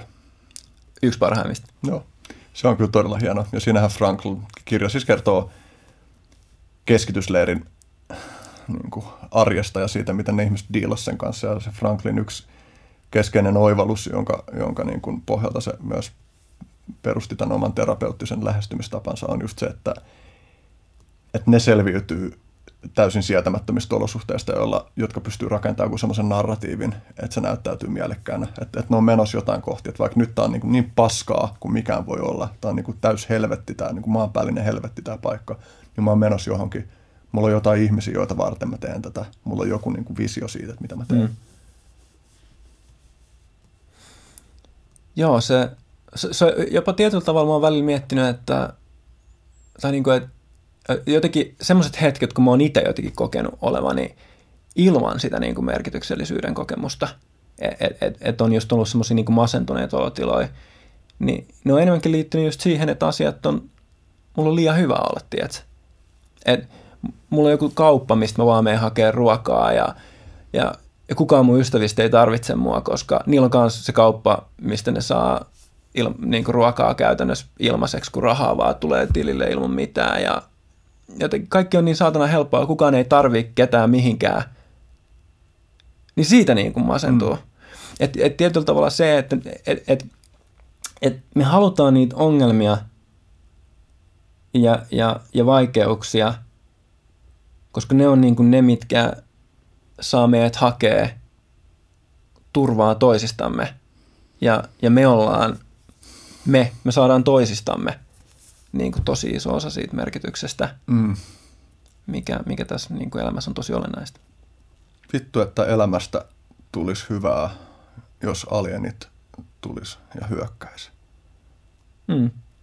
Se niin kuin yhdistäisi meidät.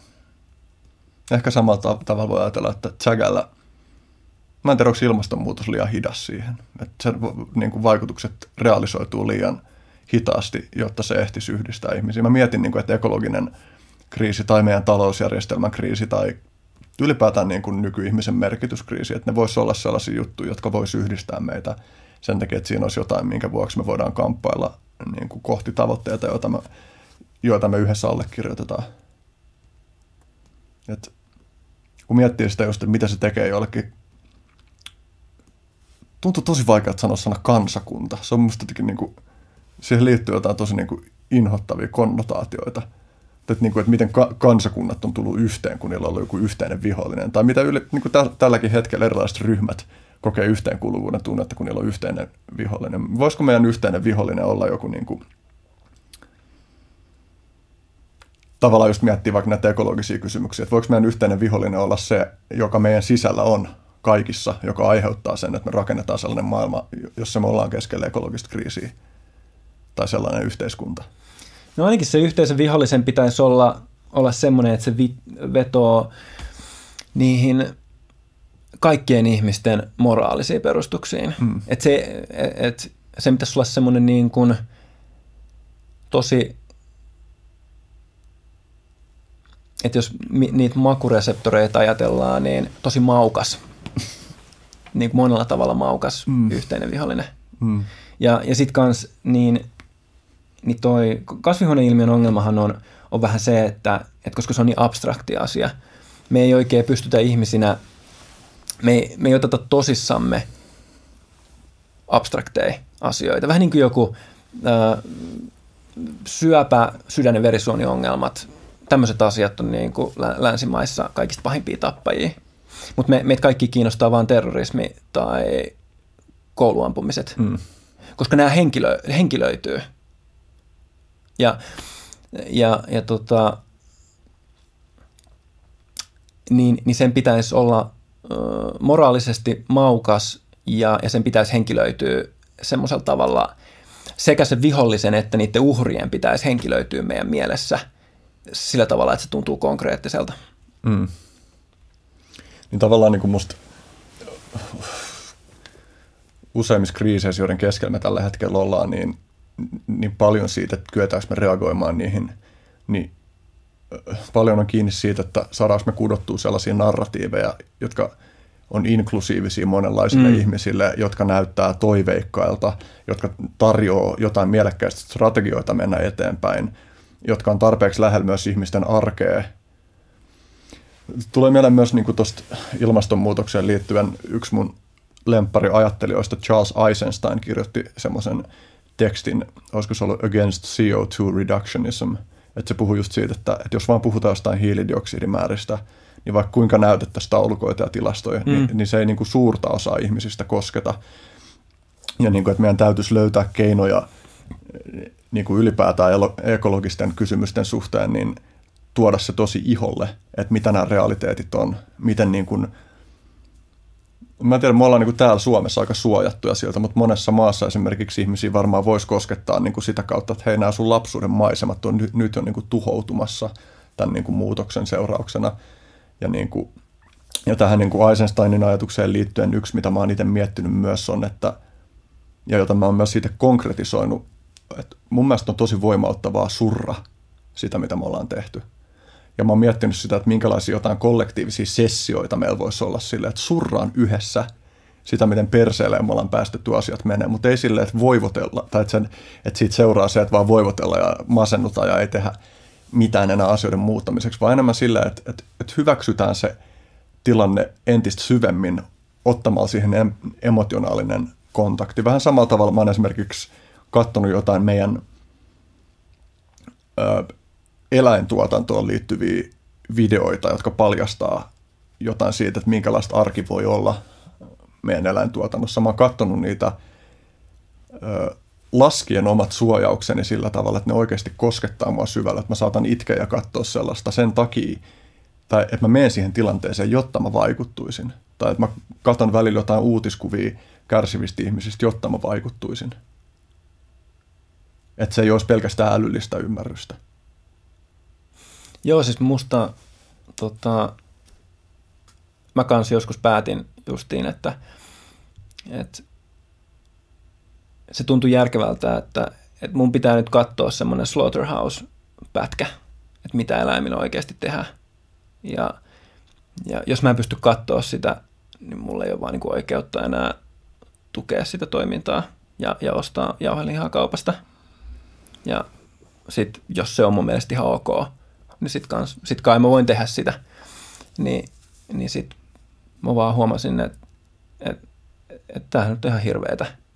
Että on mä nyt aika kaksinaismoralistinen, jos, jos mä oon silleen, että tää on ihan hirveetä, viekää se pois. Mutta tässä on rahaa, että voitte tehdä sitä vähän lisää. You know. Kyllä mä, mä samaistun tuohon. Tuo on silleen vaikea kysymys, koska on loputon määrä asioista, asioita, joista luopuminen me voitaisiin perustella moraalisesti oikeaksi, mikäli me vaan kaivettaisiin, että mitä kaikki impakteja niillä on joita, asioilla, joita me tehdään. Ja sitten tavallaan mä itse mielän sen niin, että tämä on toisaalta myös mun kaksinaismoralismin rationalisointi, koska mä esimerkiksi ehdottomasti itse käytän, vaikka mun niin kuin painotus on siinä, että mä pyrin esimerkiksi painottaa vegetuotteita, mä pyrin painottaa jotain, musta on kiva, jos mä saan riistaa No mä en kauheasti kyllä, kyllä myöskään osta jotain tehdastuotettua lihaa, mutta mä, no mä käytän maitotuotteita esimerkiksi mm. aika paljon. Niin mä oon joutunut myös myöntämään sen, että, että kaikki muut selitykset on mun mielestä enemmän perseestä kuin se, että, että mä vaan oon kaksinaismoralistinen ja että mä, mä vaan oon välinpitämätön. Mm.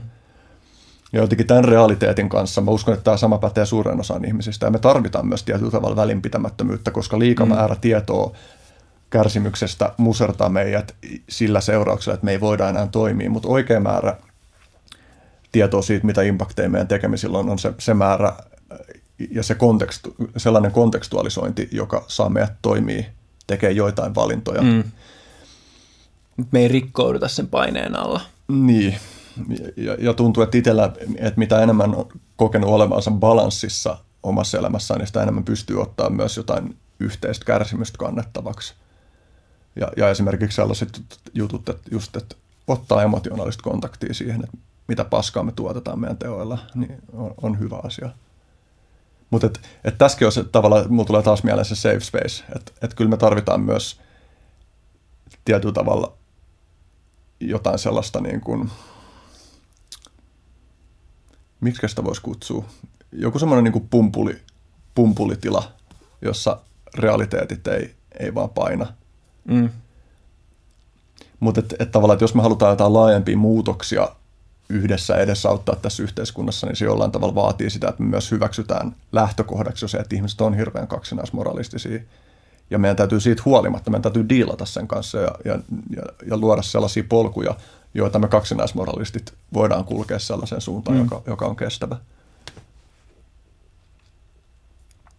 Joo, tota, äh, jungilaisuudessa on tämmöinen äh, tämmönen, tota, äh, niin kuin, puhutaan oman, oman varjon integroimisesta.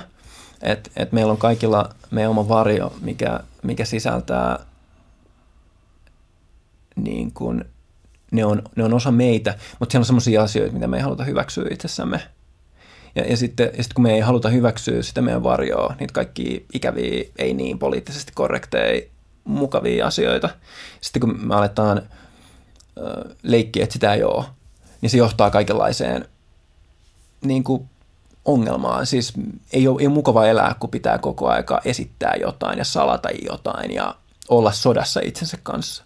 Niin vasta sitten, kun me, me integroidaan, että et mä oon oikeasti aika kaksinaismoralistinen ja epärationaalinen ja mä en aina välitä ihmisistä ihan niin paljon kuin mun pitäisi. Ja kun me hyväksytään nämä asiat, niin, niin mä en, meistä tulee paljon paljon kypsempiä ja parempia ihmisiä, koska me pystytään sitten niinku toimimaan semmoisella selkeällä pelikentällä. Mm. Joo, kyllä mä koen itse, että mun mielestä toi Jungin varjon käsite on yksi käyttökelpoisimpia käsitteitä, mitä, on, mm. mitä ihminen on keksinyt.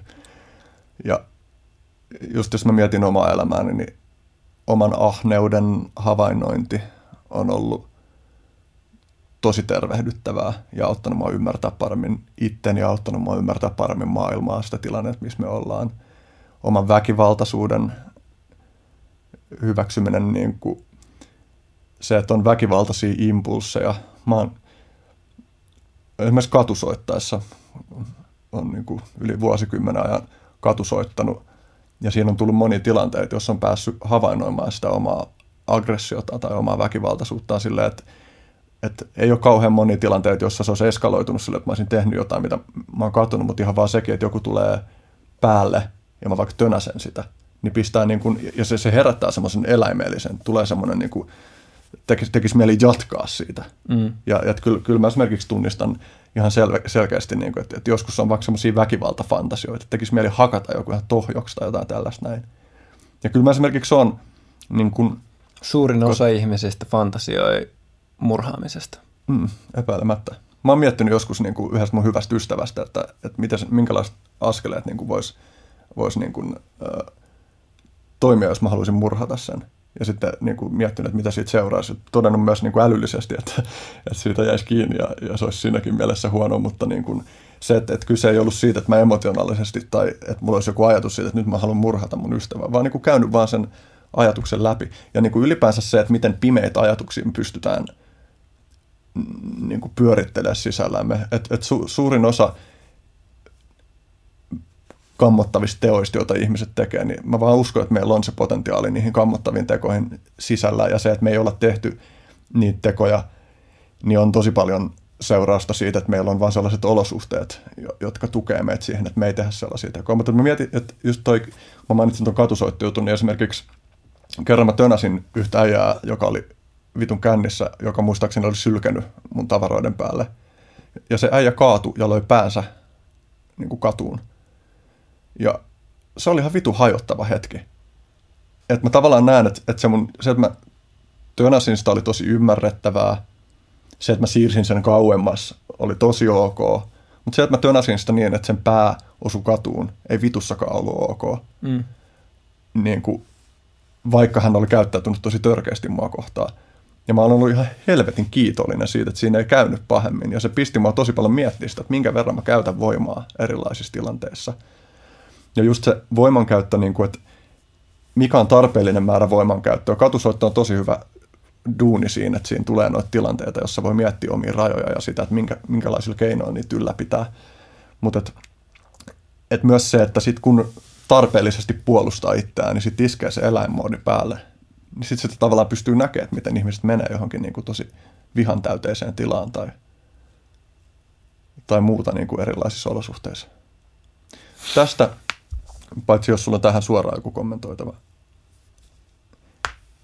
Vapaa tahto. Se mun mielestä Toi on hyvä. kytkeytyy hyvin tähän näin, kun mm. mä jo toin esiin tuon olosuhteiden vaikutuksen siihen, että miten ihmiset valitsee toimia. Mitä tuumit vapaasta tahdosta? Tuumin paljon.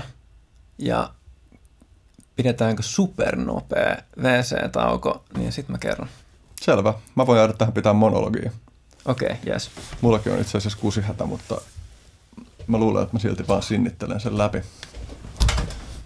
oon oikeastaan odottanut tätä hetkeä, että, että tulee tilanne, jossa mulla ei ole vierasta, jossa mä, johon mä voin nojata, kun mä höpisen, mitä höpisenkin. Harkitsin, harkitsen ehkä edelleen sitä, että, että tällaiset WC-taukohetket pitäisi leikata pois, mutta sitten toisaalta mähän on nyt just tekemisissä sen kuolleen hiljaisuuden kanssa.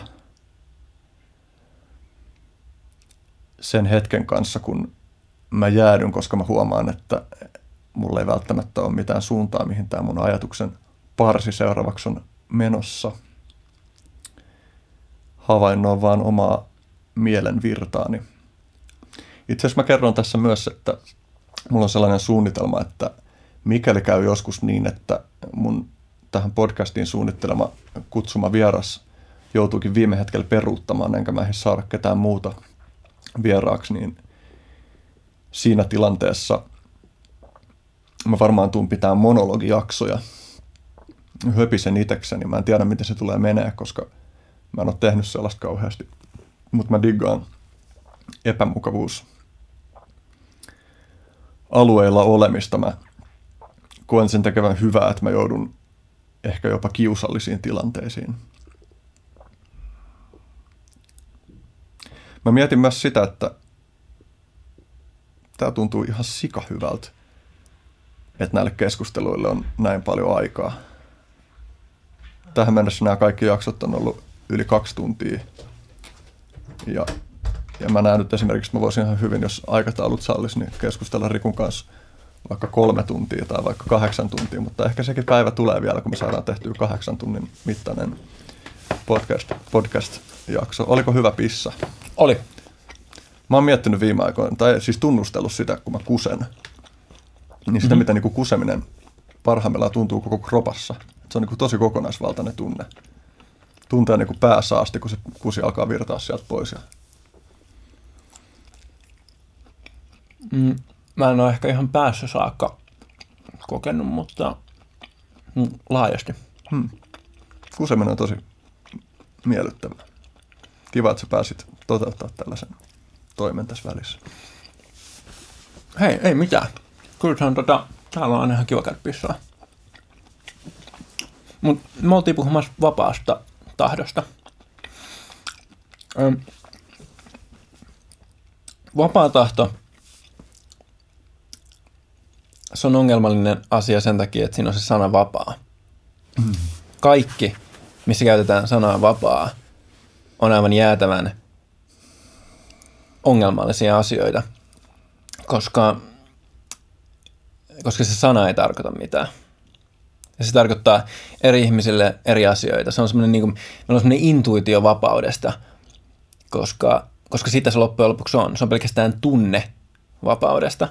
Että esimerkiksi niin kuin politiikassa kaikki puolueet aina haluaa ajaa vapautta, mutta ne haluaa ajaa sitä omaa ideaansa vapaudesta. Että esimerkiksi klassinen kahtiajako on vapaus johonkin tai vapaus jostakin. Pitäisikö sulla olla, olla vapaus e, niin kuin elää vaikkapa taloudellisesti turvallinen elämä, koska sitten se on pois jonkun vapaudesta pitää esimerkiksi niin kuin oma palkkansa. Eikö vaan? Tässä, tässä niin kuin kahden ihmisen vapaus on, niin kuin, ei, ei voi valita niin kuin, tai pakko ottaa jompikumpi. Niin samalla lailla, kun me mietitään vapaa tahtoa, niin mitä se edes olisi? Se on ainoastaan siitä, se on tunne, se on sun pään sisällä kokemus siitä, ja, mutta käytännössä, niin jos me katsotaan aivoja, niin, niin kyllähän me nyt nähdään, että, että asiat tapahtuu siellä mekanistisesti. Yksi asia johtaa toiseen ja, ja sitten vaan tapahtuu se asia, mikä siellä on tapahtuakseen. Että eihän se silleen niin kuin, se ei ole niin kuin sattumanvarasta, vaan se on, se on kuitenkin niin kuin loogista ja mekanistista. Usein ehkä arkikeskustelussa ihmiset saattaa tarkoittaa käytännössä puhuessaan vaikka vapaasta valinnasta, niin sitä, että, että kukaan ei ole aktiivisesti estämässä sua tekemästä jotain valintaa. Mm. Niin, no siis siitä on hirveästi erilaisia, se on niin kuin epäselkeä sana, että sen takia justiin se pitäisi aina, jos halutaan puhua mistään vapauteen liittyvästä, niin se pitäisi tosi niin kuin selkeästi rajata, että mistä me nyt oikeasti puhutaan. Jos me puhutaan siitä, että jos me puhutaan täysin autonomisista valinnoista. Mm-hmm. Voidaanko me puhua täysin autonomisista valinnoista? Mm. Ei, tietenkään. Tai siis... mikä, mikä, mikä on valinta?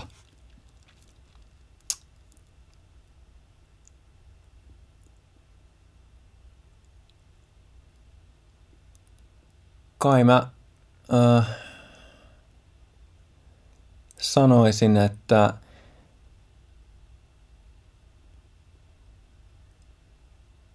että siis valinta on, on tunnereaktio, että, että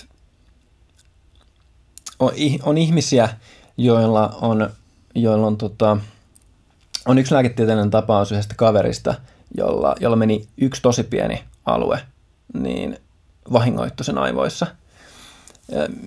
Hän oli, hän oli täysin niin kuin, ihan niin kuin minä ja sinä. Hän, hän pystyi järkeilemään ja olemaan ihan normaali. Ja, ja, ja niin kuin hänen rationaalisuudessa just ei ollut mitään vikaa mutta hän ei pystynyt enää tekemään minkäänlaisia päätöksiä. Että jos hänen piti vaikka sopii kellonaika hänen lääkärin kanssa, oli niin paljon kellonaikoja, että hän ei ikinä pystynyt valita oikeita kellonaikaa. Koska hänellä puuttu se, se tunnereaktio. Se semmoinen puhtaan irrationaalinen tunnereaktio. Kymmeneltä on hyvä. Miksi kymmenet? Miksi sä toista tiedät se? Who knows? Mutta kymmeneltä on hyvä. Mitähän tällainen ihminen päätyy valitsee, tai siis päätyykö se valitsee No ei se päädy. Tästä päästään siihen, että me ei valita meidän ajatuksia. Että ajatukset ei. vaan tulee. Mm-hmm. Niin kuin, mitä just hitto olisi pitänyt lukea uudelleen. Se yksi frendi just sanoi jotain siitä, että, että joku on heittänyt tällaisen ajatuksen, että, että samalla tavalla kuin haima erittää, ja nyt mä en muista, mitä se on, mitä haima erittää. Mitä insuliinia. Haima insuliinia. Samalla tapaa kuin haima erittää insuliinia, niin aivot erittää ajatuksia.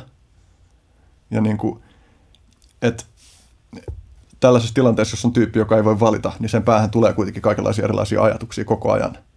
Eli niin tarkoittaako toi sitä, että se esimerkiksi ei voi valita vaikka tehdä meditaatioharjoitusta, jossa se istuu salas ja havainnoissa sisäistä toimintaansa?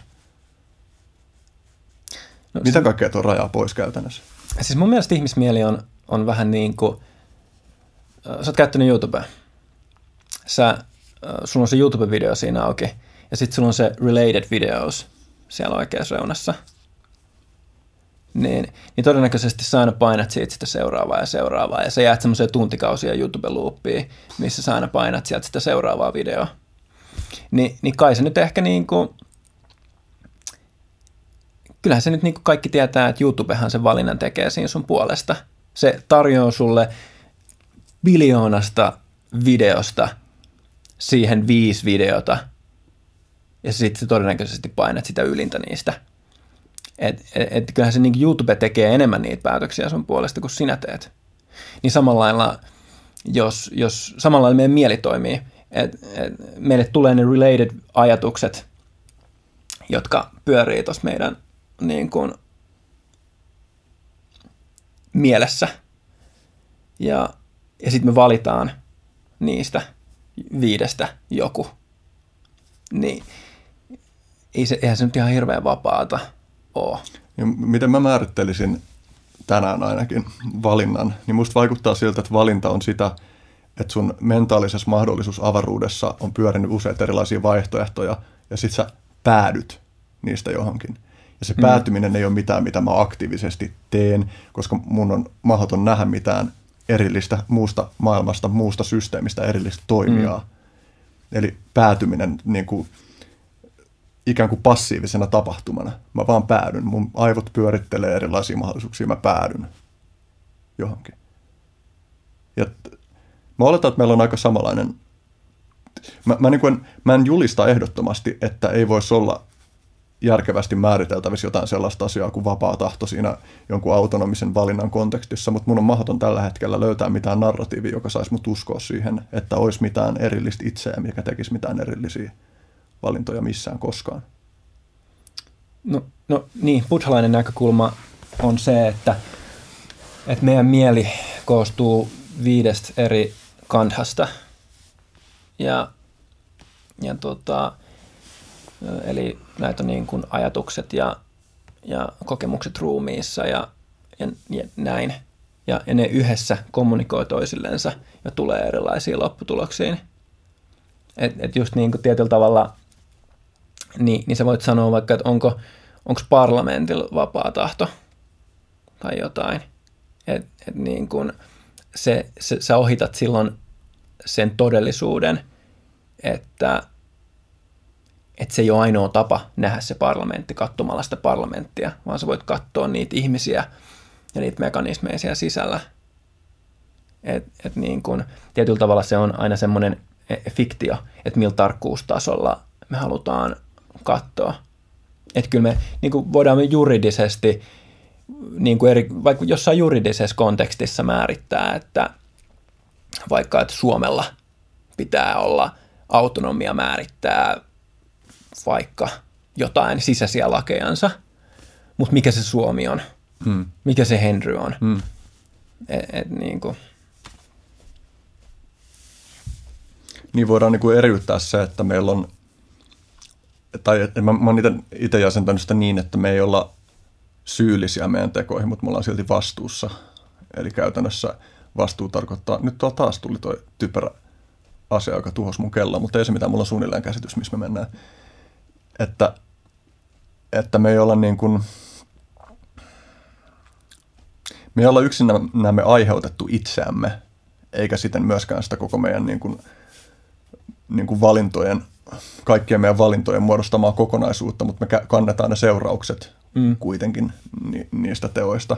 Ja toi tuntuu myös jotenkin just jostain juridisesta näkökulmasta katsottuna mielekkäältä, mutta että, että tavallaan se se syyllisyys, kun me päädytään tekemään tekoja, jotka vahingoittaa muita, niin tuntuu todella vaikealta mitenkään uskotella itselleen, että se voisi koskaan olla vain jonkun ihmisen yksin aiheuttama asia. Miten, tai että et vaikka joku ihminen täysissä järjissä valitsisi tappaa toisen ihmisen, niin mikä on tuottanut sen kyseisen ihmisen koko sen persoonallisuushistorian – joka on johtanut siihen, että se valinta on näyttäytynyt mielekkäänä. Niin siis kyllä meistä, kyllä meistä jokainen tekisi ne samat virheet, jos me oikeasti oltaisiin niissä samoissa kengissä. Jos sä, jos sä kokisit ne tunteet ja ne ajatukset ja ne motivaatiot, mitä se murhaaja on joutunut kokea, niin sä olisit se murhaaja. Ja jos sä olisit se murhaaja, niin se olisi täysin, sulla olisi mitään muuta vaihtoehtoa kuin tehdä se, mitä sä teet. En. Voisiko ajatella, että yksilötasolla rikoksen tekijälle tulee seurata rangaistus, mutta sille yhteisölle, joka on tuottanut sen rikoksen tekijän, tulisi seurata merkittävää itsereflektiota joka kerta? No nyt, nyt mun mielestä on taas tosi tärkeää, niin äh, vähän samalla lailla kuin kommunistit puhuu deontologisesti ja markkina-ihmiset puhuu utilitaristisesti, niin taas määrittää, että kummas viitekehyksessä me puhutaan. Että, että onko joku asia oikein tai väärin sen itsensä takia vai sen takia, mitä se aiheuttaa. Et, et niin kuin, esimerkiksi meidän laki, niin sen tehtävähän ei ole kostaa tai tasapainottaa mitään kosmista oikeudenmukaisuuden vaakaa, vaan sen, se, se on työkalu, jonka, jonka tarkoitus on insentivoida suotavaa käyttäytymistä, ei suotavan käyttäytymisen kustannuksella. Et siinä kohtaa, kun me rankastaa jotain ihmistä, niin se on niin hävitty jo se peli. Ei sillä enää siinä kohtaa ole mitään merkitystä. Niin ne rangaistukset on niitä ihmisiä varten, jotka ei ole vielä tehnyt väärin, koska niihin ne voi vielä vaikuttaa. Ja, ja sitten siinä kohtaa, kun me jotain rankastaan, niin se on semmoinen, että no ikävä, hoidetaan tämä nyt pois alta, että tämä pelotevaikutus pysyy. Mm. Et, niin si, niin kuin rationaalistahan se on katsoa tätä järjestelmää just niin kuin insentiivien kautta, mm. Miten me saadaan luotua hyvä yhteiskunta, missä ihmiset toimii järkevillä tavoilla. Mm. Minkälaisia insentiivejä me halutaan niille antaa? Niin, mä mietin niin kuin sitä, että, että meidän narratiiveissa on tosi tyypillistä vaan, että me nähdään rikoksentekijä yksilönä ja irrallisena ehkä enemmän kuin olisi järkevää viisasta. Totta. Tai mä oon miettinyt sitä, että ylipäänsä kun on antisosiaalisia yksilöitä, jotka joissain tapauksissa pyrkii aktiivisesti toimimaan tavalla, joka vahingoittaa suoraan muita. Tai sitten toisaalta vaan yksilöitä, joita ei vittuukaan kiinnosta työskennellä minkään yhteisen asian eteen.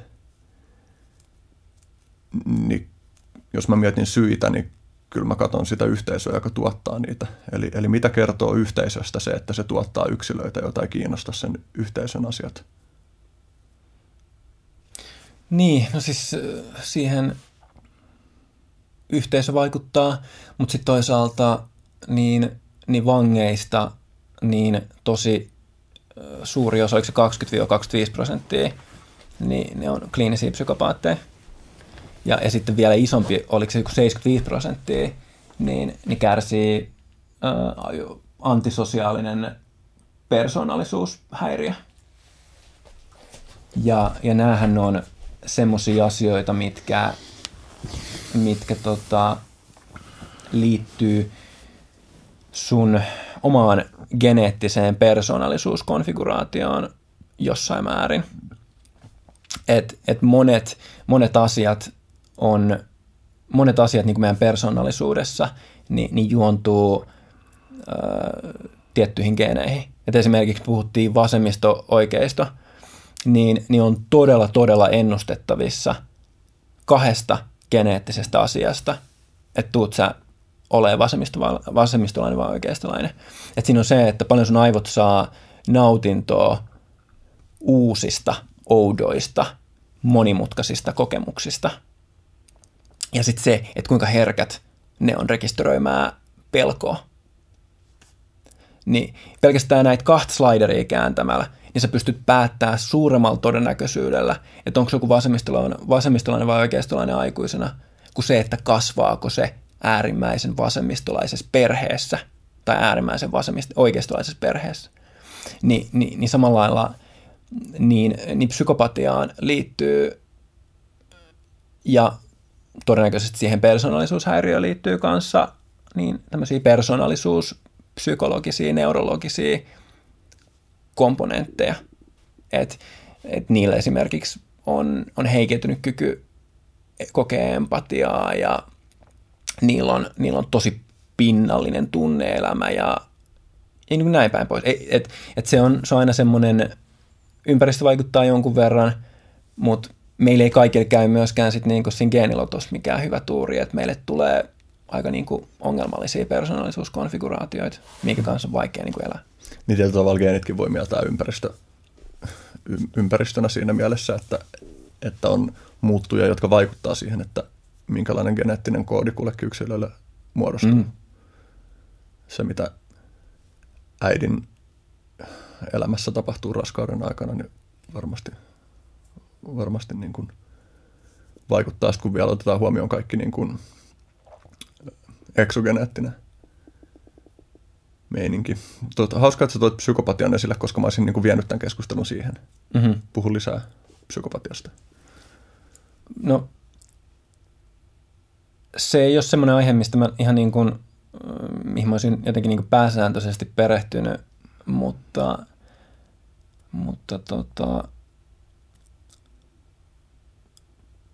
mutta olen jonkun verran miettinyt, mä jotenkin, mä, mä oon psykopatiassa kiinnostanut, tai mä en oikein tiennyt, mitä mun pitäisi siitä ajatella. Kun, niin kuin mä sanoin, että 20-25 prosenttia niin vangeista on psykopaatteja, mutta sitten taas toisaalta niin on, on, on paljon tämmöisiä niin arvostettuja aloja, missä on suhteettoman suuri osuus psykopaatteja. Että just on, on, on kirurgeja tai johtajia tai, tai tämmöisiä ihmisiä, koska, koska psykopaateilla on kuitenkin tai sanotaan, että jos ne on niin kuin alisuoriutuja psykopaatteja, niin ne joutuu vankilaan. Jos ne on ylisuoriutuja psykopaatteja, niin niistä tulee johtajia. Entäs keskisuoriutuja psykopaatit? Äh, niin, ne voi myös sit integroituu ihan kaikille elämän, elämän tasoille. Mutta siinä on justiin se, että, että niillä on semmoinen, että siitä, siitä sun niin kuin kylmyydestä, niin siitähän voi olla myös hyötyä yhteiskunnalle. Että just niin kuin, että esimerkiksi, että kirurgilla on paljon vakaampi käsi, kun sen ei tarvii sympatisoida sen ihmisen kanssa, ketä se leikkaa. Mm. Että kun se on vaan business as usual – että et jos olisi vaikka joku piirtäjä, niin jos sulla olisi hirveä paniikki koko aika, että tämä on hirveätä, jos mä epäonnistun, niin että se pystyisi piirtämään mm. kunnolla. Niin, niin se on jotenkin, että miten suhtautuu tähän psykopatiaan, että se, on, että se voi olla joko tosi hyvä, tai siis todennäköisesti tosi huono, mutta siinä on myös mahdollisuus olla silleen niin kuin hyvä. Mm. Mä aloin miettiä, tai mä meinasin niin kuin esittää kysymyksen siitä, että – miten meidän yhteiskunta voisi edesauttaa sitä, että ihmiset, joilla on psykopaattisia, no kaikilla on varmaan joitain psykopaattisia piirteitä, voiko näin sanoa, en tiedä, mutta se on siis jatkumo. Mm-hmm. Mutta että ihmisillä, joilla on huomattavan paljon psykopaattisia piirteitä, niin että, että ensinnäkin, että missä määrin yhteiskunta tällä hetkellä tukee sitä, että sellaiset ihmiset löytäisivät sellaisia ammatteja tai fokuksen kohteita, jotka, joissa ne pääsisi palvelemaan jotain myönteisiä asioita, niin niiden persoonallisuuspiirteet – ja, ja toisaalta, että missä määrin semmoinen yhteiskunta voisi olla rakennettavissa. Ja, ja sitten toisaalta mä aloin myös miettiä juttua, jota mä en ole miettinyt aiemmin, että mitä sitten kun automaatio korvaa esimerkiksi kirurgit, niin tuleeko entistä vaikeammaksi löytää sellaisia toimia, joita psykopaatit voi tehdä, jotka hyödyttäisi muitakin, vai löytyykö u- uusia? No sitä tietysti on mahdoton ennustaa tässä vaiheessa. Niin no kaikkihan me tullaan olemaan tosi, tosi tota, kusessa. Se on myös totta. Kun koneet, koneet mullistaa tätä yhteiskuntaa niin nopeasti, että meillä on vaikeuksia pysyä perässä. Hmm. Mutta tota, mut niin kyllä niin kuin, niin sanotaan, että tämmöinen niin kapitalistinen yhteiskunta, niin, niin sehän on ollut tosi hyvä just siinä, miten se on pystynyt niin kuin antaa psykopaateille jotain järkevää tekemistä. Et, et näin niin kuin, jos puhutaan tämmöisestä niin kuin luonnontilasta, niin, niin silloinhan psykopatian ainoa, silloinhan se ei ole tarjonnut minkäänlaista yhteisöllistä tarkoitusta, vaan silloin se rajoittava tekijä on ainoastaan ollut tällä niin kuin biologisella tasolla, niin vapaamatkustajuushan on aina se, mitä on tavoiteltavaa havitella. Tehdä itse mahdollisimman vähän ja ottaa muiden resursseja mahdollisimman paljon. Hmm. Mutta, mutta sitten kun me luodaan tämmöisiä tietokonemalleja, niin, niin jos, jos näitä vapaamatkustajia tai näitä psykopaatteja, jotka valehtelee ja manipuloi, joihin ei voi luottaa, jos niitä tulee enemmän kuin 5 prosenttia, niin se romahtaa se koko systeemi. Koska, koska jos, jos se on monissa simulaatioissa 5 prosenttia on semmoinen, jotain, jotain 5 prosenttia, se on niin kriittinen raja. Että jos 5 prosenttia ihmisistä järjestää valehtelee, niin sä et voi luottaa kenenkään. Ne niin kuin pilaa sen koko järjestelmän ja se kaatuu. Mutta sitten sen sisällä, niin, niin aina esimerkiksi niin kuin on arvioitu, että kaikissa populaatioissa on noin 1 prosentti psykopaatteja, koska se on se semmoinen niin kuin määrä semmoisia valehtelevia vapaa-matkustajia, mitä niin kuin populaatio pystyy ylläpitämään.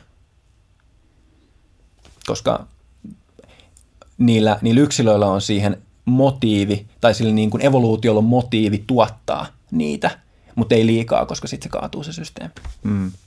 Mietin, kun sä puhut tuosta, että kapitalismi on tarjonnut psykopaateille ehkä erilaisia rooleja kuin menneissä yhteiskunnissa, mutta sitten toisaalta se on mahdollistanut myös sen, että meillä on voinut olla ihmisiä, joilla on rahan, rahaa ja valtaa ja jotka tekee päätöksiä, jotka on esimerkiksi ekologisessa mielessä täysin kestämättömiä.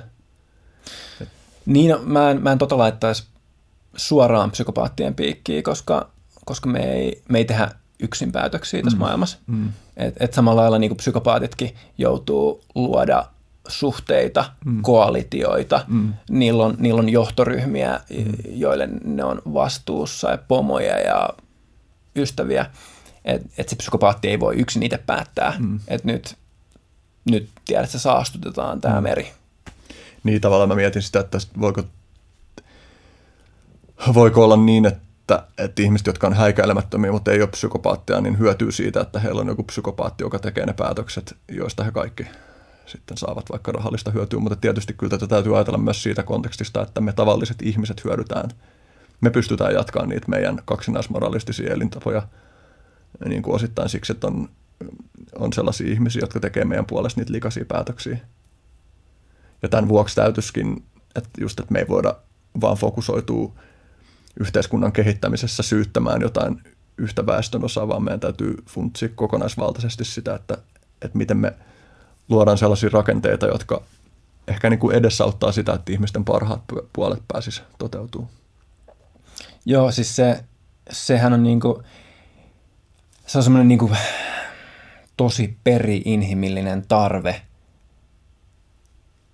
löytää joku ihminen – tai joku ryhmä, joka näyttää samalta ja miettii, että mitäs jos me tapetaan noi, olisiko meillä sitten parempi olla, eikö vaan? Et, et just poltetaan noi tosta ja katsotaan auttoko. mutta mut, mut sehän ei niin kuin ole kauhean järkevä. Se, kyllähän sitä voi kokeilla, mutta yleensä se on aika likasta touhua. että tämä yksi Scott Alexander kirjoittaa, hän kutsuu niin multipolar traps, eli, eli nämä on niin kuin koordinaatio-ongelmia.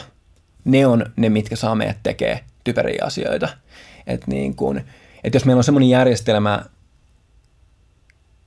missä, missä sulla on tai siis sä voit luoda semmoisen järjestelmän, missä kun kaikki toimijat toimii rationaalisesti omaa etuaan ajatellen, niin kaikki hävii. You know. Koska, koska jos, jos, sä, äh, jos sä yrität toimia pyyteettömästi, niin sä häviit vaan paljon nopeampaa ja lujempaa ja enemmän.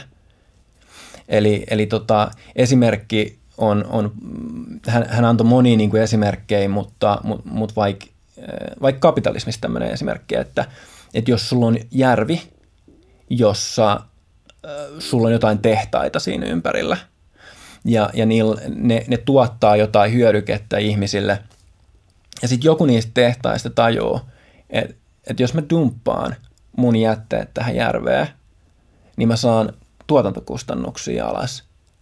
Mä myyn halvemmalla ja mä voitan mun kilpailijat. Sitten se dumppaa jätteet sinne järveen ja yhtäkkiä eh, ne kaikki, kaikki muut firmat siinä ympärillä tajuu, että, että me ollaan myös konkurssiin ihan justiin. Niiden on pakko vastata siihen, että ne dumppaa kans sinne samaan järveen niiden jätteet, koska joko ne tekee sen tai sitten ainoa, joka myy enää yhtään mitään, on se, joka jo tekee sitä. Ja, ja sitten se johtaa semmoiseen niin race to the bottom kilpailupohjalle, että et kaikki alkaa, kaikki vie tuotantokustannuksia alas, saastuttaa sitä järveä, kukaan ei halua tehdä sitä, mutta kaikkien on pakko tehdä se, koska tämä on niinku se todellisuus, missä toimitaan. Että tätä voidaan niinku kutsua järjestelmäksi, joka insentivoi tietynlaista käyttäytymistä. Ja tämä sama pätee sitten niinku tosi monilla niinku elämän osa-alueilla, missä jos me pystyttäisiin koordinoida jotenkin, jos me pystyttäisiin tehdä joku sopimus vaikka niiden kaikkien firmojen kanssa, että kukaan ei nyt heitä kamaa tuonne järveen. Me, me, voidaan, me voidaan kilpailla ihan miten me halutaan, mutta älkää nyt jumalauta heittäkö kamaa tuonne järveen. Että esimerkiksi sinne tulee vaikka joku ympäristötarkastaja, jolla on oikeus antaa remmiä kaikille, jotka heittää sinne mitään. Me saadaan näin ratkaistua se koordinaatio-ongelma. Ja, ja sitten niin kun ihmiset pääsee toimii järjestelmänä tavalla, mikä ei ole tuhoisaa kaikille. Miten sä näet, että käytännössä tuohon esimerkiksi vastataan sille, että sit se tuotanto siirtyy maihin, jossa valvonta ei ole niin tiukkaa? Et tietysti voidaan sanoa, että pitäisi olla globaali valvontajärjestelmä, mutta käytännössä se on aika vaikeaa. Miten sä näet, että noit, vaikuttaako susta siltä, että jotkut lähestymistavat näiden ulkoishaitta-ongelmien ratkaisuun on varten otettavampi kuin toiset? Niin, siis nämä, nämä on niin, niin komplekseja ongelmia, että en mun on hankala sanoa tuohon mitään muuta yleispätevää kuin se, että, että nämä ei ole semmoisia ongelmia, mitä ratkaistaan semmoisella niin kuin ideologisella paatoksella. Hmm.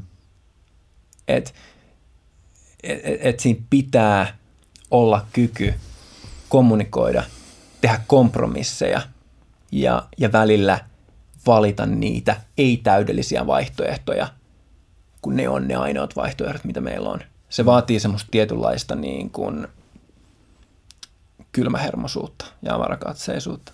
Hmm. Mennään ihan toisenlaisiin aiheisiin.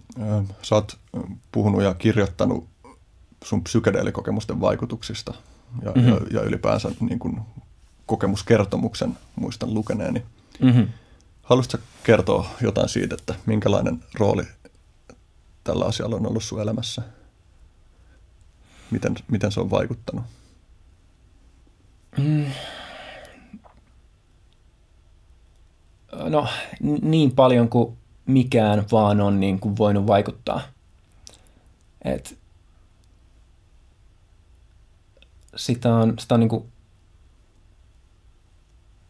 hankala – hankala sanoa, mutta, mutta ne, on, ne, on, ne on tarjonnut semmoisia semmosia niin kuin tosi rankkoja kokemuksia, mitkä on jotenkin niin kuin, mitkä on ollut aika,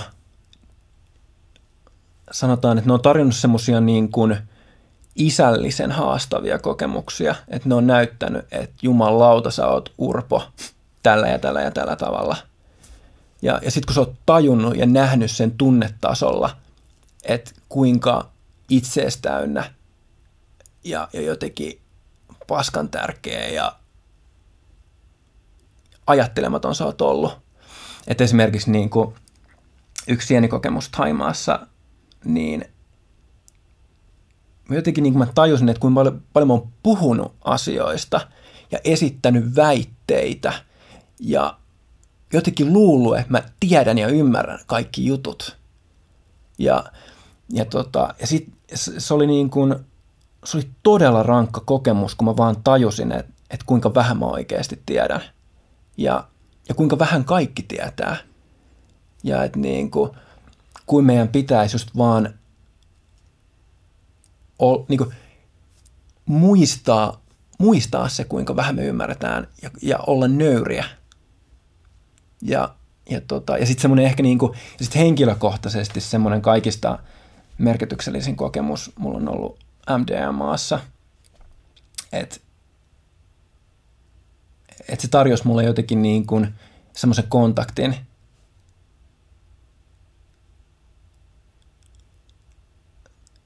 niin kuin, että mist, niin kuin, että mistä tässä elämässä niin kuin oikeastaan voi olla kyse. Että et, et, et täällä on jotain arvoja, jotka on tärkeitä itsessään. Että se jotenkin, että et kun et tajus tunnetasolla sen, että kuinka herkkiä me ihmiset ollaan ja, ja kuinka me halutaan vaan kuitenkin me halutaan vaan olla onnellisia, me ei haluta pahaa kenellekään. Me ollaan epävarmoja ja, ja me halutaan vaan niin rakkautta ja halutaan kokea olevamme turvassa. Ni, niin jotenkin niin kuin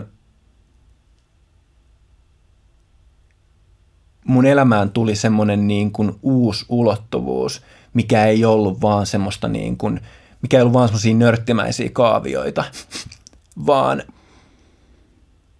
vaan jotain niin kuin todella inhimillistä, mikä musta oli puuttunut ennen sitä. Toi Sam Harris on kuvannut aika samanlaista kokemusta. Mä muistan, että se saattoi olla justi MDMA kanssa. Joo. Hän kuvaili hyvin samantyyppisesti ja, ja, ja sillä niin kuin kuvassa olevan vaikutuksia hänen elämänsä suuntaan.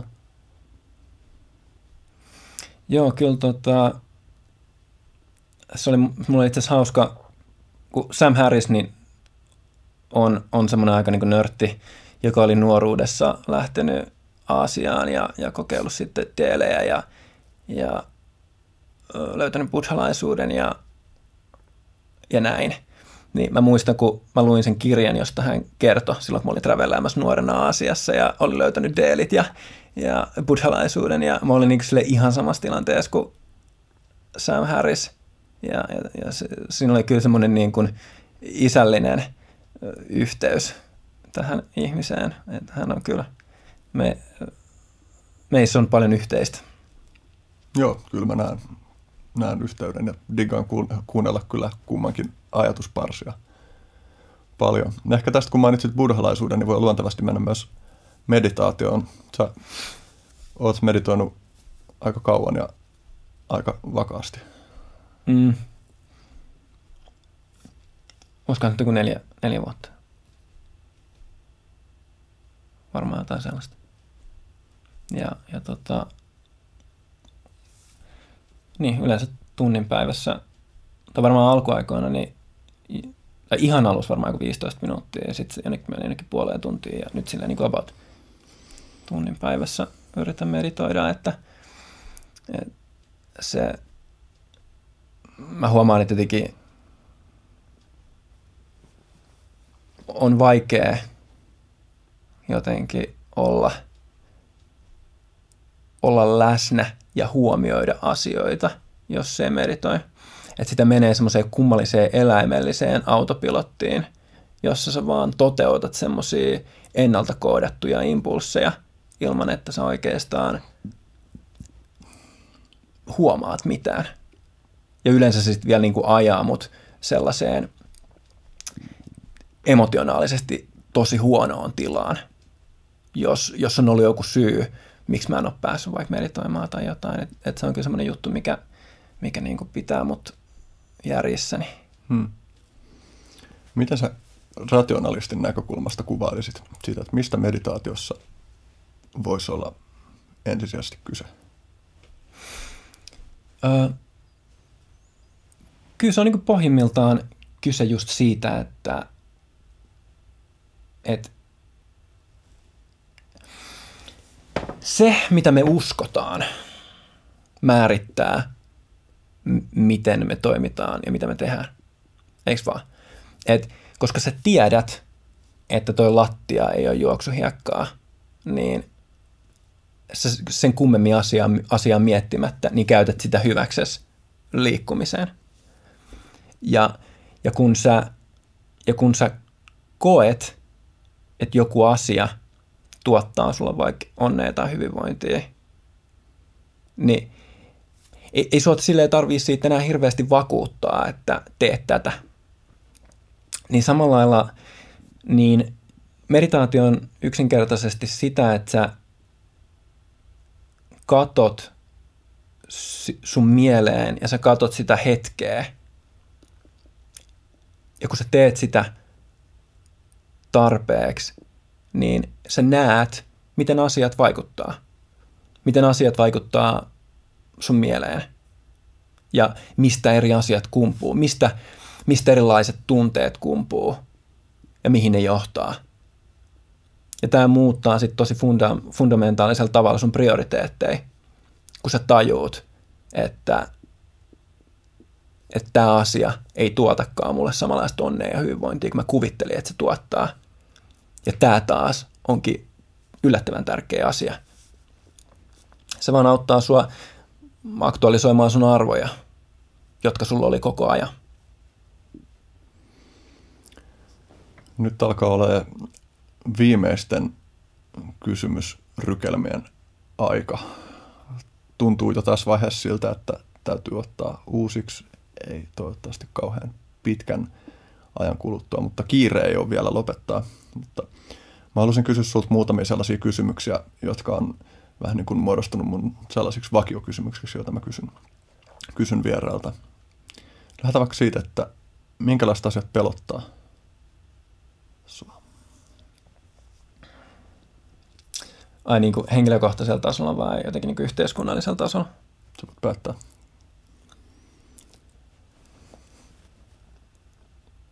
Henkilökohtaisella tasolla mua varmaan pelottaa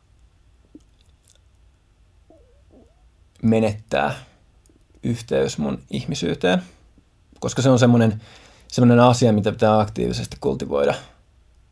Että sitä vaan jotenkin, you know, ne, ne hyvät asiat meidän sielussa, niin ne ei monesti pysy siellä ilman pientä auttamista.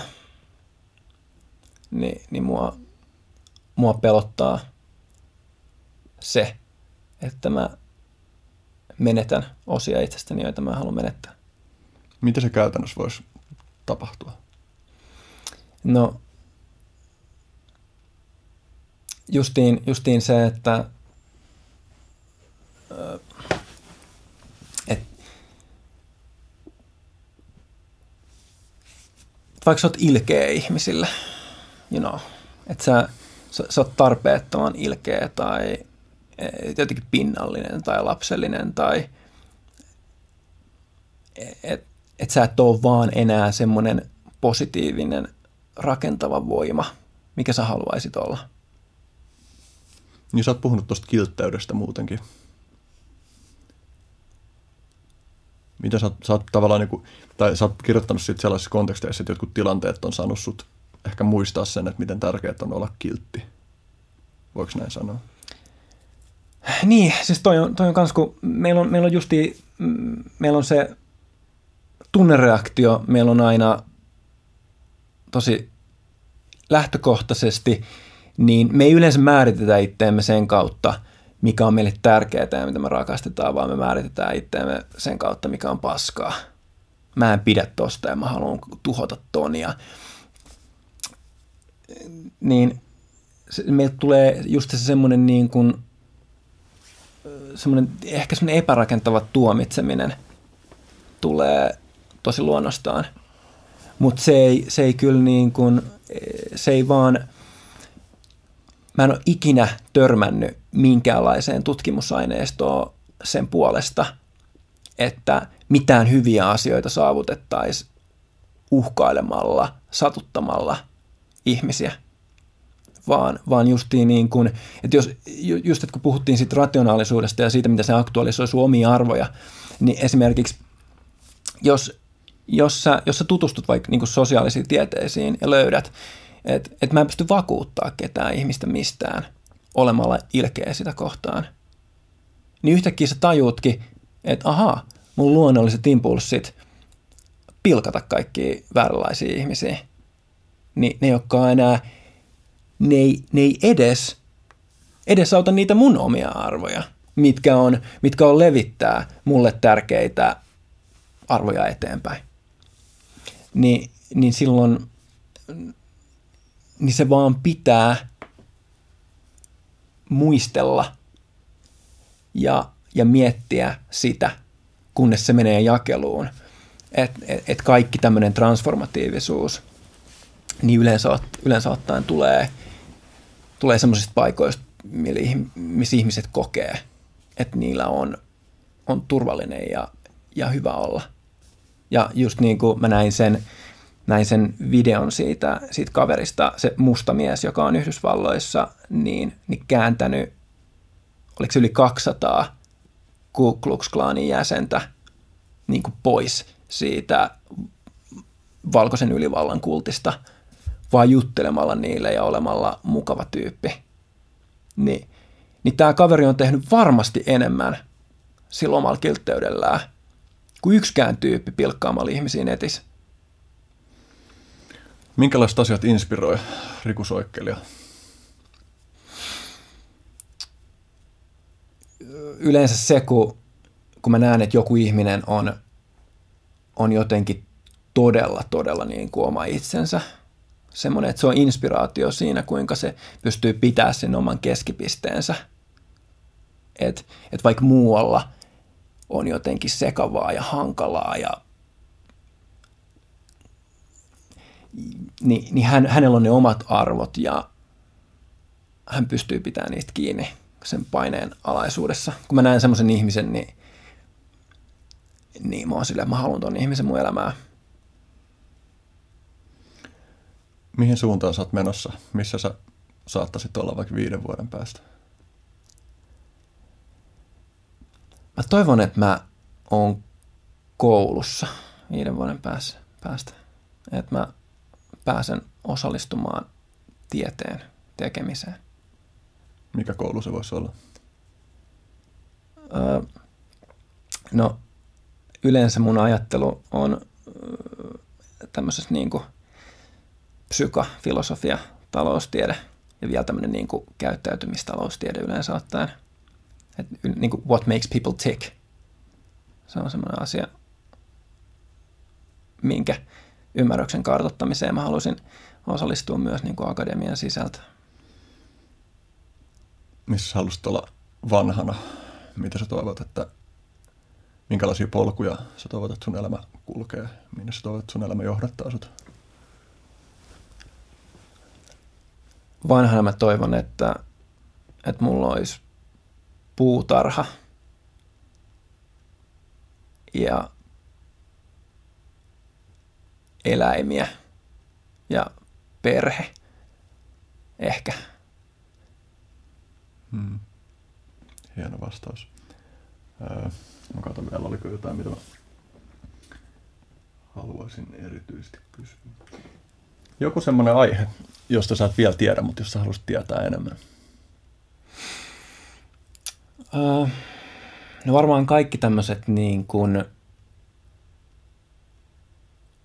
tosi kovat luonnontieteet. Et mä, oon, mä oon niin paljon ollut näissä niin kuin sosiaalisissa tieteissä sisällä, että mulle on jäänyt sitten semmoisia aukkoja, tämmöisiä niin kuin oikeasti kovia luonnontieteisiä.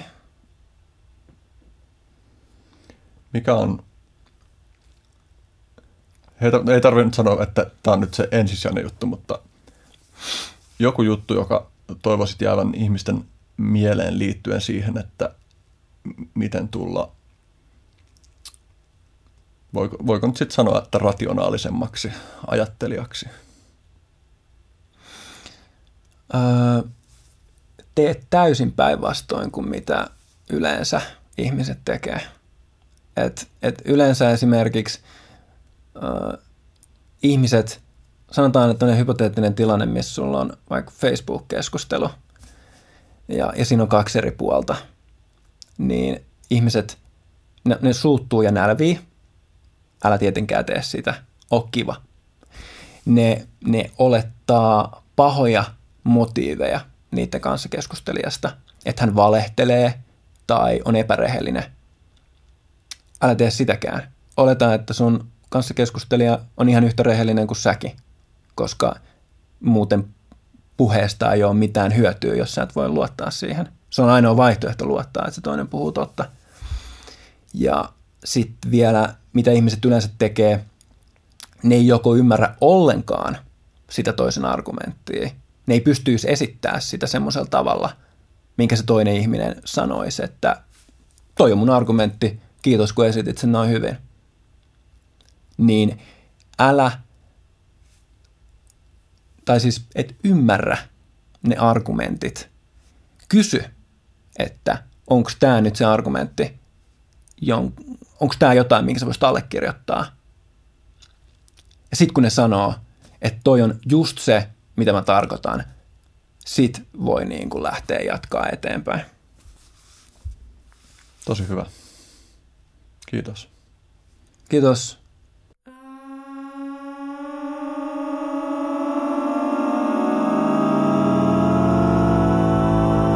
Art Club.